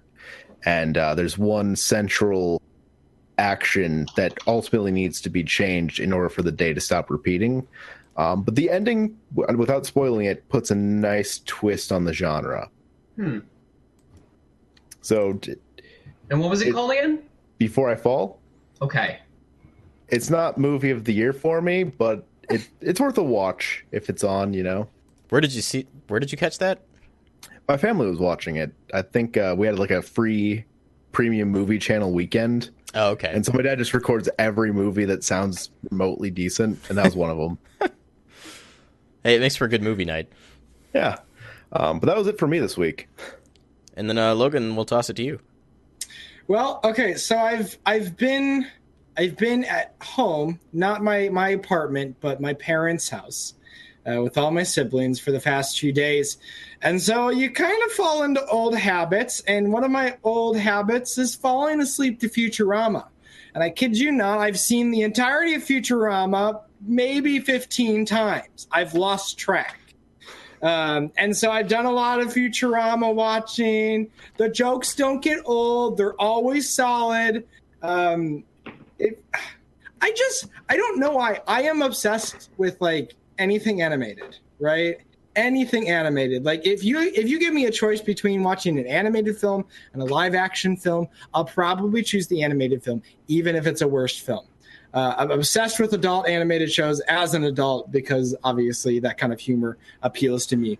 Futurama, always a classic. Falling asleep to episodes where Bender is um, posing as Flexo, who is another bending unit, and the only difference is uh, Flexo has a little like, a, you know, detachable like like a goatee, and and he's trying to, um, you know, test this woman who's really into him by posing as Flexo, who is her like ex, right? But then it's like self defeating because then she falls for Flexo again and all this other stuff. Um, and so he kind of just put himself in that own situation. Outside of that, not adult animation, uh, Steven Universe. I have seen the first three seasons, uh, but I haven't been keeping up because the episodes kind of drip very slowly out, right? Um, so I decided I wanted to start watching it over again. So I watched the first episode again, and and that's really fantastic uh, Steven Universe is just, it's a very wholesome show. I love, love, love wholesome shows. Uh, anything that's like, oh, you can do it. You know, I'm just a sucker for it, right? Uh, outside of Steven Universe, I also watched a little bit of uh, another fantastic modern show uh, that's geared towards a younger audience um, The Amazing World of Gumball. And um, I love Gumball. I, the, okay, and I watched the first episode, and and I will never get over the first episode of Gumball because it's I think it's iconic. It is so iconic. Um, it's called the DVD, And so it starts off where Gumball's sitting on the couch and he's just lounging, and his mom's like, "Okay, uh, you got to gather up the DVD because it's due back soon." Uh, and this is probably something that not a lot of younger kids have experienced, but like obviously, I remember going to Blockbuster and renting a DVD and having to return it. Uh, but turn after turn after turn, uh, like everything goes wrong right and it's so funny because he walks he walks in the kitchen to to you know see what darwin's up to. And he realizes that darwin is using the dvd to cut a pizza. And so it's got cheese all over it. And he yells at darwin darwin what are you doing? That's not a pizza cutter. That's the dvd and he goes ah like i don't care. Like whatever. And so he, he tries to clean off the the the cheese with a sponge but he uses the green scrubber side Oh, and no. scratches Oh, up no. the disc and ruins it. And then afterwards, something happens and it flies up in the air and then it falls into the garbage disposal in the sink. and so the rest of the film, they're not the rest of the film, the rest of the episode, they're trying to figure out like how to remedy the situation. And Darwin keeps repeating, it's like, okay, what do we what do we do? And Darwin goes, uh, take you know responsibility for our actions and tell mom you know and encouraging like people this is what you should do. This is what you should do. And gumball keeps going no that's not it. And so they go through all these things all these things. And and darwin says the same thing over and over and over again until eventually the mom finds out right? Uh, and at the very end of the episode, they go and they try to explain everything. Um, and the the worker is furious, and he explains something that the mom doesn't want to hear. And then the mom is the one who's the irresponsible one and tells them to run. And so they run out of the store, and that's how the episode ends. it's just, it's classic. It's classic. Watch Gumball. It's on Hulu. It's really good. You, it's so good. It's so my well favorite, written. my favorite is still when they're losing animation budget to take the part-time job at the store.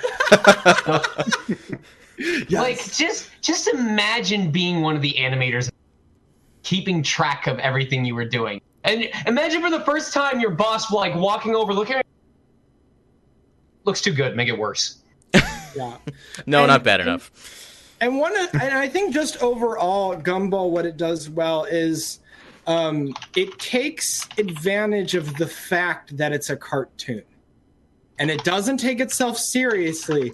And they do a whole myriad of things that you'd never expect. And obviously, they have that juxtaposition of like the 2D animated characters and the 3D animated characters, and so it's just this jumbled mess of like mixed media that just works too well. So that's that's always great. Um, and then I guess I'll just I'll just go into my my anime for the week, my Your anime, for the anime. week. Uh, because mm, I finished the Stardust Crusaders arc of JoJo. Uh, so I'm I'm officially on the fourth season. I haven't started the fourth season, uh, but the end of the season got really rough because people just started dying, and they really Fun. sell the the power, the power that Dio has. You know, um, and and I don't necessarily want to spoil it, but obvious it, it turns out you find out that um, you're in this hopeless situation. There's like there's no way that any of these characters could deal, you know, with this baddie, and all of a sudden they find a way, little by little, after a bunch of other people have died. Um, but I'm excited for the next arc because um, the the current JoJo, uh, Kujo Jotaro, is um, apparently has an illegitimate son, and that's the next JoJo for the next arc. And it's so like it fits the character, and I I love the contrast between all the different um you know arcs and the different JoJos because they're all like very different. Especially like the first JoJo, very much a gentleman, and then you get Joseph Joestar, and then he's he's a little bit he's just doesn't really care. He's a jokester, and um and then you know Kujo Jotaro, he's just I don't care about anybody, and my mom's a bee, and and I'm a I'm a I'm a you know a real bad dude, and and I just I love it. So it just it makes sense that he'd have an illegitimate son, and like the other people got like the other two JoJos got married and had like kids, but he's like, nope, I just I messed around with a lady, and uh, here's the next arc. So that's where I'm at with that. I can't recommend it enough, guys. You got to watch JoJo. You got to watch JoJo. I swear that's gonna happen. But if I never watch the three episodes of My Hero I'm behind on, I might never, I might never make it. It's an hour and a half, man. Not even. It's like an hour. I know. Who has time evening. though? It's like There's so it's, much I could do with an hour and a half. it's like the self fulfilling prophecy where I I feel shame every time I get a week behind, but also knowing that it wouldn't be that much of a commitment to catch up. But then then it grows larger the more times I put it off, and the guilt gets worse. Eventually, I'll catch up. It's like I stopped watching Naruto Shippuden for like over a year. It's, Wow. Oh, you should watch. You have to watch the spin-off series Boruto's dad. I I am. I heard good things about that one. Yeah, Oh, that one's- oh, Boruto's dead. Yeah, definitely. I have all that on DVD. The Um, fact that we've made that joke on the show before. uh, speaking of like long form anime and older anime, I've been watching the the Pokemon uh Twitch. Sun Moon. Oh, not not Twitch Sun and Moon. Yeah, the Twitch. Twitch uh, marathon. Okay. That. Thank you. Marathon escaped me. My entire vocabulary. Um, yeah, I just like keep it on in the background while I do um do some work, and I'm like 50 episodes deep now. I'm surprised like how quickly I got that far. but they do like eight hours of episodes a day on on weekdays, and then on Friday they do a rerun of uh. I don't know if they do like a rerun of the whole week or if just a, like a day or two. But it's been nice to kind of relive Pokemon, uh, especially the Indigo League. I own the entire Indigo League on DVD. In fact, I own all of Pokemon all the way up to the end of the Hoenn League on DVD. Jiminy cricket. Well, my wife loves Pokemon, so I keep buying her the box sets as they come out. Um, I also love Pokemon, so I guess I fit in that too. But uh, it's it's kind of nice to not like have to put in a DVD and press play. It's just kind of on, and I just kind of let it go. Um, I like streaming services. I like Quite a Twitch. bit. So yeah, it's been a nice distraction. Um, it's one of those comfort shows for me, just something that I've, you know, I'm familiar with and that I can go back to and know I'll have a good time with it. Uh, so it, it's been good for that. Uh, it's also always nice to go back and hear Veronica Taylor as Ash and the original cast before um, they were changed over with uh, Battle Frontier.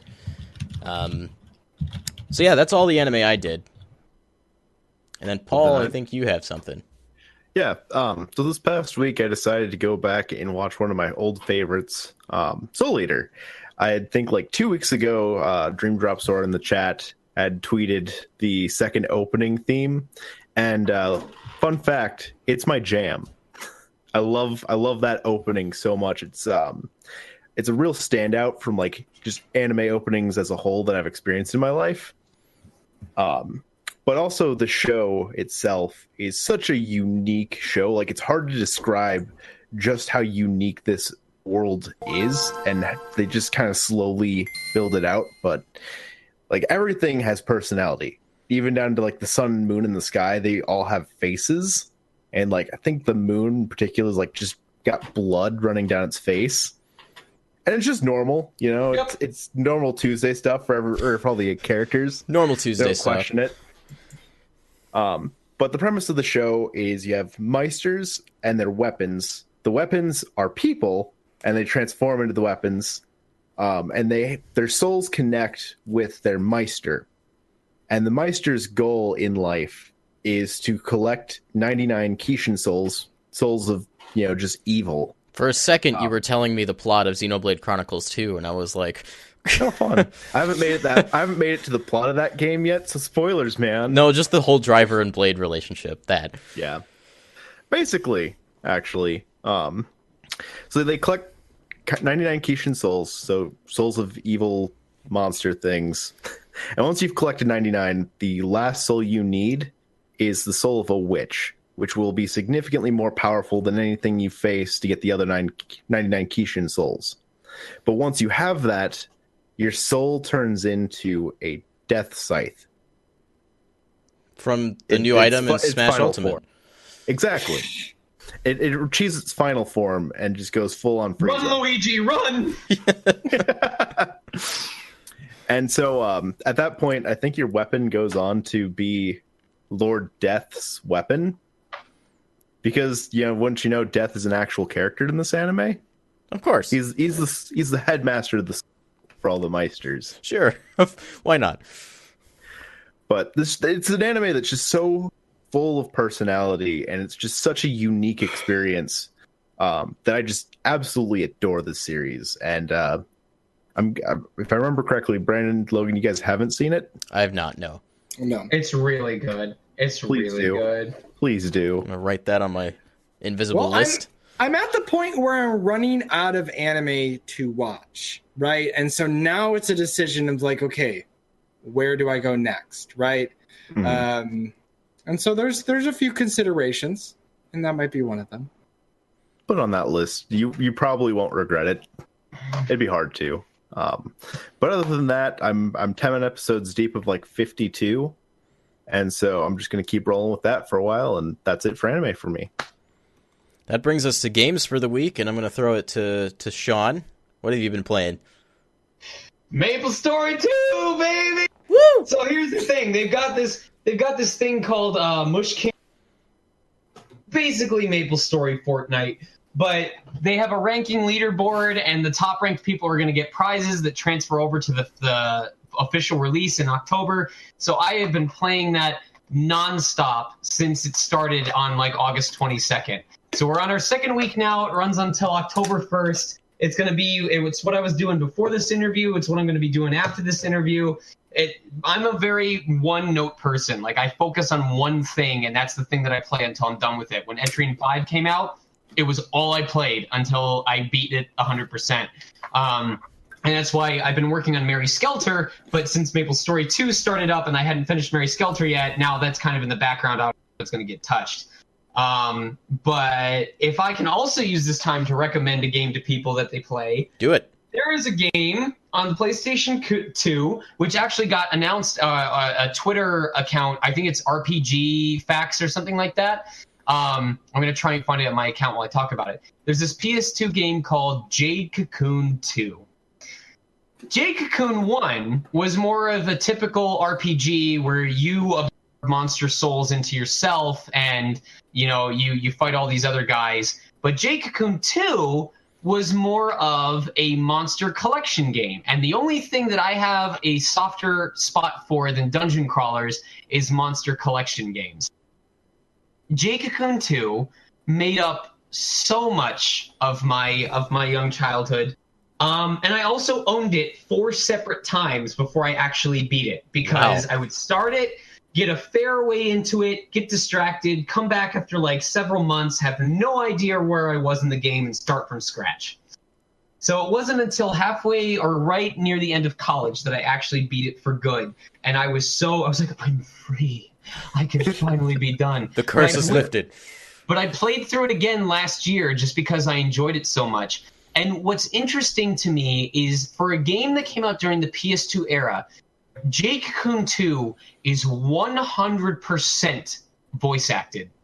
There is Oh, not wow. there is not a single box of dialogue that shows up with a character name next to it that that I mean outside of like a menu screen like if you're in a shop menu and the character says what do you want to buy? Sure. if you are if there is a dialogue box with the character name on it there's a voice attached to it. And there is a lot of dialogue in this game. There are npcs that you can talk to like when you meet them in the overworld. All of those dialogue boxes have have text uh, have voiceover to them.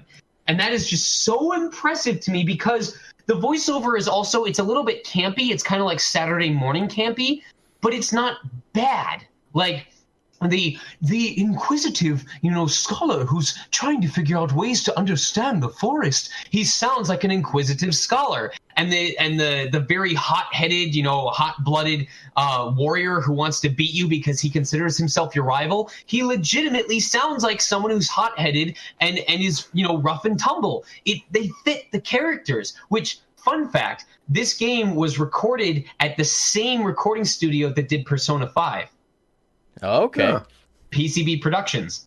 So uh, it's just it's a big part of me. It's a it's it's a game that I enjoyed in the past for one reason, and now that I'm a professional voiceover artist, I enjoy it for an entirely different reason. There are auditions that I do to this day where I will look up voice clips of some of these characters, especially Dr. Gill, and reference their character personality uh, as part of how I perform the character in my audition. So it's a huge part of my of my my past. And if you're a person who's into Monster Collection or Fusion games, I highly recommend you try it. Okay. And what was the what was the name of that again? It's called Jade Cocoon 2. I sent you guys. I, I accidentally closed out the uh, the interview, but I sent the link to you guys, and uh, if you want to post it to them, they can check it out as well. It might be a little pricey. Let me see what it costs on uh, Amazon because it's one of those games that kind of fell, you know, off the it fell off the side of the earth. Yeah, you're gonna spend about 140 bucks, 150 bucks if you want it, but you can get it used if you have a good disk cleaning software or if you're willing to just take a shot. You can get it used for under 30 bucks. So not bad. Yep.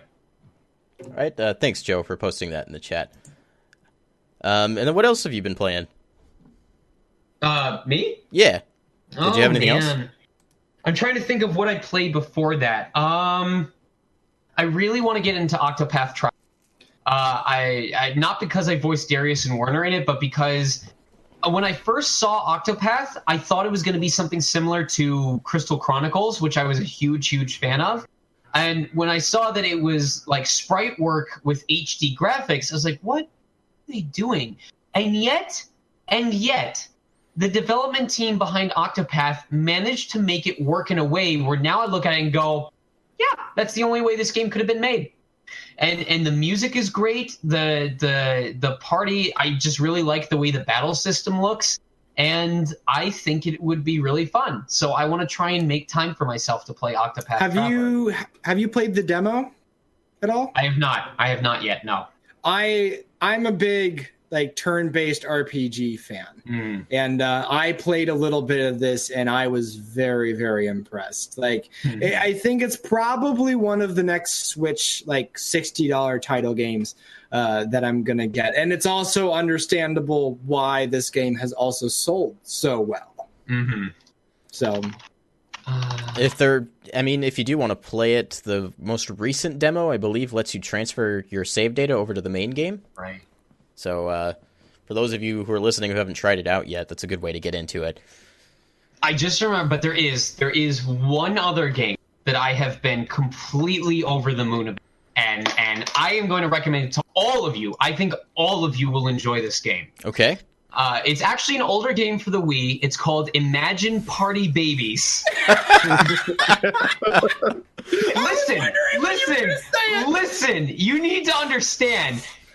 Imagine Party Babies allows up to four people to play. Literally, everyone in this call could enjoy this game right now. And it's not the same as the past Party Babies, because in the past Party Babies, you had to look after the babies. No, Imagine Party Babies, you are the baby you're blowing my mind right now those of you listen listen you need to he- you need to hear me out right now okay like they have such incredible games as red light green light they have games like push the swings hard they have games like take on the big puzzle all right When's the last time you challenged yourself to take on the big puzzle? In the product description, it says, Can you prove you're the best babysitter? And the question mark is upside down. That is a diversion of expectations, sir. you can play you can play indoor and outdoor mini games that follow the typical day of a babysitter. I didn't even know, but you know, being a baby involved taking on the big puzzle. But let me tell you, Imagine has subverted my expectations once again. This is a game. They have 30, 30 hilarious mini games. I can't even think of 30 things in my life that are hilarious. But to have 30 mini games that are all individually hilarious? My God, man. My God. Look out for the break room Imagine Party Baby It's stream. eight ninety nine, nine dollars for thirty games, guaranteed to have you busting your gut. I I, I spend more than nine dollars on a routine. Like This is this is ultimate value. This is ultimate value. And I'm telling you right now, if, if if I leave this podcast and just one of you experiences the multiplayer mayhem magic of Imagine's Party Babies, I will have blessed this podcast with good gaming taste. Thank you for listening to my TED Talk. Good night. Paul, uh, you realize the game is in your cart and you're about to buy it, right? I can. s- I will. I feel it. I I will. can see it. That's cute. I will- You think I haven't bought it yet? I will if if they promise to send me video of them playing it, I will purchase a copy of Imagine Party Babies for the first person to tweet me a DM with their name and address and a formal promise that they will record themselves playing Imagine Party Babies and post You know, it publicly. I call's feel been really made. compelled. I, I I mean, I feel like one of us should we should definitely do this. I mean, and again, I've I've seen I've seen people make videos about this game, and so it just I guess it needs to happen. It's uh, it's been burned into our existence now. This is my I, fate. I will if tell you what, I'll send you guys fifty bucks if you'll do it as a live stream on one of your next episodes. I guess we have to, don't we? Um, it'll be here on the seventh. I will pay. I will pay. I will pay. We'll call it pizza and partying. I'll. You can buy pizza for the three of you. You can all, and you can you can play party babies. Oh man, it's gonna be the the party baby pizza stream. Paul. Did you say you just ordered it? It'll be here on the seventh. That's not a lie. There we go.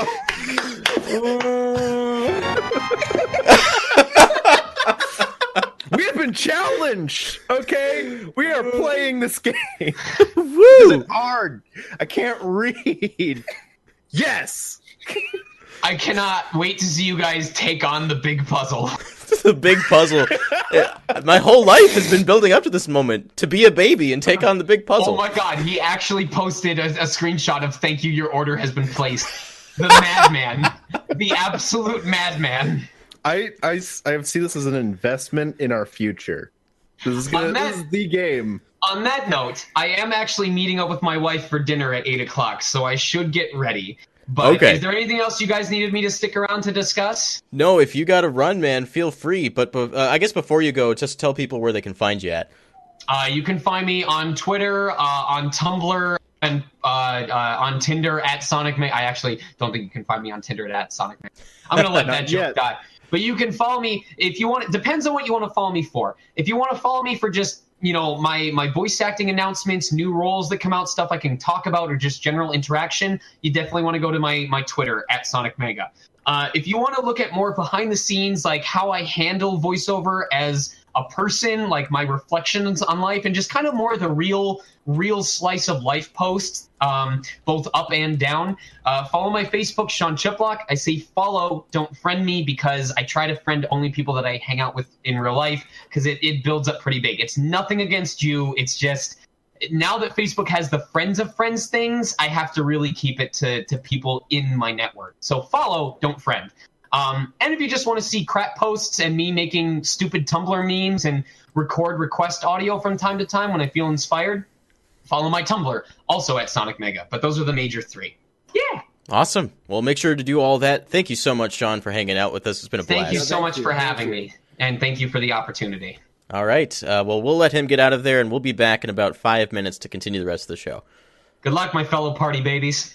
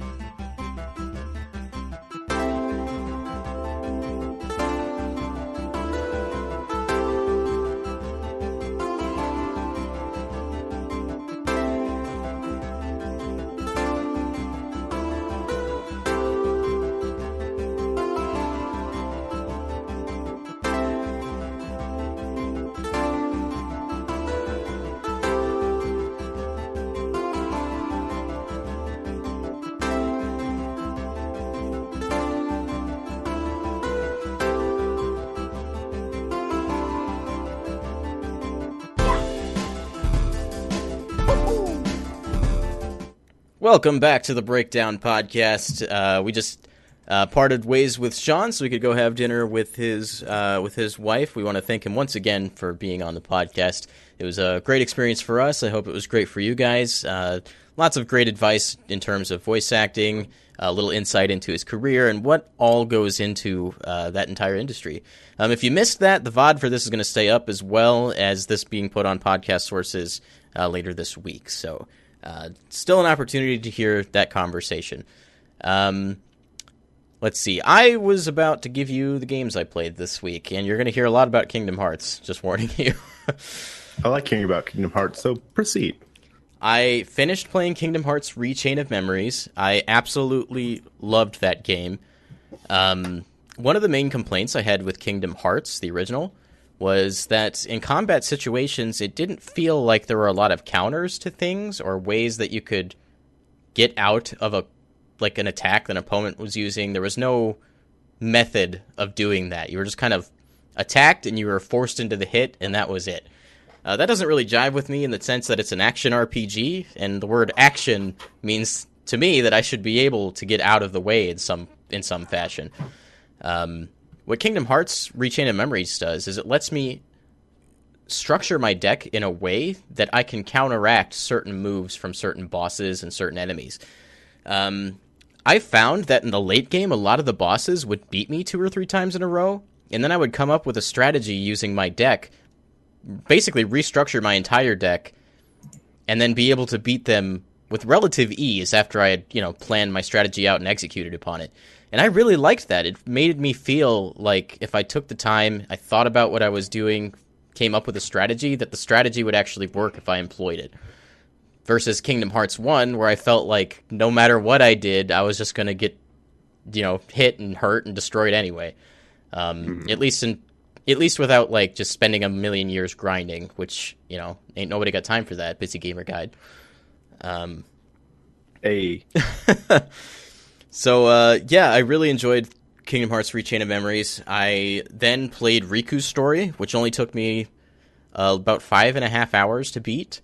Um, but the combat system for Riku is completely different than Sora, so I had to learn a brand new system for Riku. Riku doesn't let you edit his deck. He has a set deck that changes during each chapter to um, give you different challenges and to accommodate different types of combat situations. I found out that he has no natural way of healing himself. So you just take damage, and eventually you're going to die. That is, until you get King Mickey's assist cards. Um, and you can play King Mickey's assist cards, stack them together to make them more powerful. I didn't even talk about the stacking system. Um, you can stack three cards together, which might form a different type of attack um, called slights or slates, spelled slates. Um, which are essentially like the super limit moves you can use in the other Kingdom Hearts game. Um, yeah, and so you, once you get King Mickey's cards, you can use those to heal yourself, and eventually, you know, that got me through the the game with Riku. But Riku, for the most part, you can just kind of hack and slash because he's entirely like melee combat focused. He doesn't have any magic to speak of. Um, so I kind of blew through that. You have to go through every single world that you went through with Sora all over again as Riku but uh, they make the worlds a third of the size that they are in Sora's run. So it's a it's a lot different of an experience. In Sora's version, you have three story rooms, like they're rooms that are story focused that you have to enter and then complete. With Riku, they make it just one story room. You go to the room, you fight the boss, you move on. That's it. Um, so after that, uh, I finished Re:Chain of Memories. I thought the story in it was really good. I I feel like the first Kingdom Hearts. Uh, I mean, it tells a good story, but the story doesn't give you much of a sense for the world and what is actually it's happening. Naruto. Yeah, like everything feels really small and left unexplained. That's because they fill in all of the holes and all of the explaining in the seven million other games that come after it. Um, so yeah, Re:Chain of Memories follows Kingdom Hearts directly. You might as well call it Kingdom Hearts 2. Um, and then after that, in the 1.5 plus 2.5 HD remix, there is a a movie, a cutscene movie for Kingdom Hearts 358 over two days, which is a Nintendo DS game. So they made all of the cutscenes 1080p HD. and they put them in order so that you can watch them front to back. Um, given the way that game was structured, at least from what I've been told by Paul, the uh, that makes a lot of sense because like all the missions you do in the game aren't really story focused. Mm-hmm. So they can just give you the cutscenes and you get all the context. The cutscenes were almost three hours long, and I was engaged the entire time. So I think that's a good sign. I thought the story in 358 over 2 was really good. Uh, you learn about Roxas and Organization 13 and what those relationships mean and who these people are, which I didn't have any any idea going up to this I didn't point. either. I'm sure. So what you're saying is you're you're getting pretty invested in this world. Yeah, I really like what's going on. They're telling a really cool story with this series. Not something I've really. I'm glad you finally started playing through them. I know, right? I've been waiting a long time. At least it's here and it's now before Kingdom Hearts 3. Mm-hmm. Um, but yeah, I feel like the Kingdom Hearts story is really something cool, and I haven't really seen it anywhere else before. Uh, so it really stands out to me because you know it's a story I've never heard. There's elements from other stories that are borrowed, you know, like you know your basic romance elements and that kind of stuff. But the the very functions of certain things and how the world is pieced together is really cool and interesting to me. Which is why Logan, I think this would be something that'd be up your alley. Uh, I think when I get the chance, especially now, uh, accessibility is a big thing, you know, to try to get into games. And accessibility in terms of um, uh, can I afford it and do I need to buy an extra system to do it? But it sounds like I could just get this on PS4 pretty easily. Yeah, you get what like six games on a twenty. I bought it for twenty seven bucks. Six Yeah, games, and That's a they're good value. Um, I do have other priorities, the things I would like to get through before. Your but, priorities are um, wrong then. Whoa, whoa, whoa! I will say Kingdom talk Hearts is going to take a a back second. seat once Spider Man comes out. But I'll jump right back on the train once I'm Uh, done. mhm. Um, Yeah. I didn't read Roxas's journal because there was like forty something pages, and I just wanted to move on to the, the next game. Speaking Yeah. of the next game, uh, Dream Drop. I haven't been talking about this, so I could save it for the podcast. But I am currently like minutes away from the final encounter in Kingdom Hearts Two. Mm-hmm. I don't ask me how this happened, Wow. but I that's Kingdom Hearts 2 is a suck, and you start playing, and then suddenly you're done. yeah, like I wow, I have done nothing but play Kingdom Hearts 2 for the last 3 days. And I have been enjoying it immensely. Um this the battle system does go back to Kingdom Hearts 1, but they add a lot of things that alleviate a lot of the problems I had. Uh, there's a reaction command system, which will have you press triangle at certain points during combat that will initiate either an attack, a dodge maneuver, something of the sort. So I can essentially, it, it like I said, it alleviates the issues I had. I'm not stuck in a situation where I'm just getting beat to death and I can't do anything about it. There's a way for me to get out, a way for me to prevent these things from happening. Um, so now I'm enjoying the combat a whole lot more. And you know, it's it's it's also that first game curse. You know, uh, once the second game comes out, they figure out all the things they did wrong and how they can improve, and it makes the first game look a lot look a lot worse than it might be. Hashtag Uncharted. Yes, thank you. Um, sorry, Dream Drop, I wasn't hiding it from you. I just felt compelled to save it for the podcast.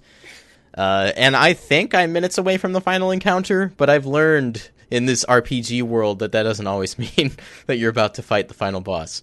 Uh, I could be way off for all I know. Um, but yeah, Kingdom Hearts 2, I'm really enjoying. The thing is, like, a lot of the revelations you make in the plot are revealed to you in 358 over 2. Um, so a lot of those big moments aren't big to me because I already know these things. But it, at the same time, they introduce certain pieces of information without that kind of background information you get in 358. So at the same time, it still feels like this story is really well weaved. It's it's hard to express, but because you know Kingdom Hearts 358 came out years after Kingdom Hearts 2, so I essentially played it out of order. But this is the recommended order on the disc. Um, So that's been an interesting experience for me. Like I'll see like interactions between characters, and I think about what a person who played this when it first came out might think, and that's that they have no idea what's going on. like there's the character of Axel that I don't talk about too much because I don't know what everybody knows here, but you you learn a lot about Axel's character in 358 over 2 and you see him a lot in Kingdom Hearts 2, but at that point the player wouldn't have known his motivations. And they really don't go into it even by the last time you see him, which I thought was interesting. So uh, I don't know like if this is great writing or terrible writing, but all I know is I'm enjoying it. uh, Josiah said, "Funny how RPGs do that. I was three hours away to the end of Persona Five for thirty hours." yes. Uh, yes. Dream Drop says, "If you're in the world that never was, you're close to the end, but it might not go down how you think it's going to go down." Okay, well, I'm close to the end, so I might finish it tonight. Um, and yeah, Kingdom Hearts 2 Final Mix is my highlight of the week so far, even though it only encompassed three days well, I guess that's actually a lot. Yes, it encompassed three days worth since our last breakdown podcast. Uh, I anticipate yeah. I will start Birth by Sleep this week. I don't know mm. if I'll mm. finish it before um, Spider Man comes out, but I know you play as three different characters. So at the very least, I'd like to have one of their stories done. So I'm not like leaving the game in the middle of the plot and coming back and being like, "What was going on? I don't remember." Going to try and prevent that from happening. Uh, this is actually going a lot faster than I thought it was, but you know, when I game, I game. This is how it Fair is. Enough. Uh, yeah. How so I got through God of War. It just kind of it happened, and I was like, I finished the game. Yeah, me too. Um, but that's all for games for me this week. All right. Um, well, I talked about Semblance on Nintendo Stuff Podcast. It's the only game I played. Um, I need to play more games. That's that's why we're that's why we're gonna start spacing the show out every other week, so that I can actually sit down and play a game. Yeah. Um, but yeah, so I played Semblance. It's still a great game. If you uh, aren't familiar with it, check it out on the eShop. It's a short game. It's also I think like ten bucks, so it's not that bad. Um, check it out. That's Sweet. it for me. All right, Logan. Okay, um, well, again, I talked about these games a little bit on on Nintendo stuff. Um, just just some really casual stuff, playing more Rocket League, a little bit of Unholy Heights, which again is just this super chill experience. It's five bucks on the eShop, and then still cranking my way uh, through Crash Bandicoot 2. Uh, so, as a finale, uh, for this show, though, I'm going to give you a little bit of an insight to my my personal life. Uh, one, I think it's funny how our generation is so comfortable sharing very personal information to the internet. Uh, and I don't think that's necessarily a bad thing. Um, and so in this case, uh, I was absent from last week's show because I was in quite a bit of pain. Uh, and and about halfway through this last week, uh, I had quite the accomplishment happen, and I'm a very, very happy man. And I'm going to let you guys in. Um, this right here, this little thing right here in this little bag, caused me a heck of a lot of pain. That being a kidney stone. And I finally passed it. And that's my highlight of the week. And uh, I think that's uh, where we're going to end it. Um, Actually, uh, I did have a quick update from I think the um, it was between the fourth and fifth episode of the Breakdown podcast. Um, if you go back and watch, I talk about crashing my car on the way for home from Brandon's house. Um, just hit a patch of gravel, lost control, and went flying into the guardrail and just ruined the front end of my car. And uh, six months later, six months later, I finally bought a new used car Saturday. So I'm no longer driving my parents' ve- or borrowed vehicle. Congratulations, Paul. Welcome to a this huge moment. accomplishment, and mm-hmm. I also uh, instant buyer's remorse because I spent so much money. Yeah, I don't have. My, uh... it's just uh, one of those purchases that's going to instantly like depreciate in value, you know, and you're still paying what it originally was worth. The so. when I bought my house, they told me I was going to have buyer's remorse, and for a while I believed them. I was like, okay, you know, it's just something that everybody goes through, and they'll get over it. never happened for me. I was always happy with buying this house. Um, so. I'm not happy about some of the protection plans I got upsold on. Um, but so far, I like it's been two days. I if tomorrow I decide that I don't like it, I can still take it back to them. Um, but for the most part, like I got a really good deal. It wasn't until I even got home that I realized just how good of a deal it was because I thought I was looking at you know the smallest car on the lot for the cheapest amount of money, and I ended up getting like a mid-size sedan for the price that I thought I was getting a compact. I don't know how I got them mixed up because you know I I sat in the back seat. And there was leg room. that should have been my that should have been my clue. um, but yeah, so big uh, right. big life change for me. Okay, a couple announcements to make before we break. Um, for those of you who are into the big old Nintendo scene and Smash Brothers scene, uh, you'd know that Best Buy is hosting a Super Smash Brothers Ultimate Play session um, through September and October, and there will be one in Chicago on September the fifteenth, and uh, from like ten to five or ten to seven, I forget what, and I will be there. Ten to seven on Sat. There's Saturday and Sunday. Oh yeah, 10 to 7 Saturday, 11 to 5 Sunday. And I know I've talked to a couple of you who are fans already that happen to in be in the Discord. Yeah, in our Discord that you should join. link in the description. Um, that you will also be in Chicago. So I'd like to once again reiterate that uh, we can do a Break Room Arcade fan meetup. I know there's a couple of you that you know would be cool to hang out with, uh, play Smash Ultimate together, and Maybe we'll go somewhere else after the after the fact and maybe grab something to eat or something. Who knows? But still. Uh, so if you're going to be in the Chicago area or if you're going to be there for that, make sure to meet up with us or at least me. I know I, I will be there. I I think I'm going to be. It it comes at an interesting time because it's the day after my birthday, and that is the uh, the day before my birthday. I have jury duty, and I don't know how that's going to affect my actual birthday yet because if I get on a trial that lasts more than a day, then I have to serve on my birthday. Yeah, there's not no way you're making it at that point. Yeah. Uh, as for as for me, it's not out of the cards, uh, but it doesn't seem likely at this point that I'll be making it. So. So you, all you're getting is me. You better like me, and if you don't like me, just I guess that's it. Uh, this crew is going to be the best in the Midwest. Yeah. Hopefully, we actually get a chance to play Smash Brothers. I can't imagine that long will be, or that line will be very short. You know, uh, we when uh, me and Joe went to play Smash Four, we were in line for almost six hours, or maybe it was six hours, and we got to play Smash for Wii U for two minutes, but it was worth it. Uh, so yeah, make sure to look out for that. I'll keep you guys in the know in the Discord. I might tweet it out a couple times too to I'll probably tweet it out once I'm actually in Chicago, let you guys know where I'm at. Um, and we'll go from there. But as we always say, if you liked what you listened to here today, please leave a like on the video. Subscribe to the channel if you haven't find out when we go live next. We got the Nintendo Stuff podcast, 7:30 p.m. Central Time on Friday, where we talk about all Nintendo's updates and news. Crossing my fingers for a direct announcement tomorrow. We'll see what happens. Uh, it's going to happen soon because uh, Nintendo Switch Online is on the way. We haven't had any updates from Nintendo since June. It's been a been a while.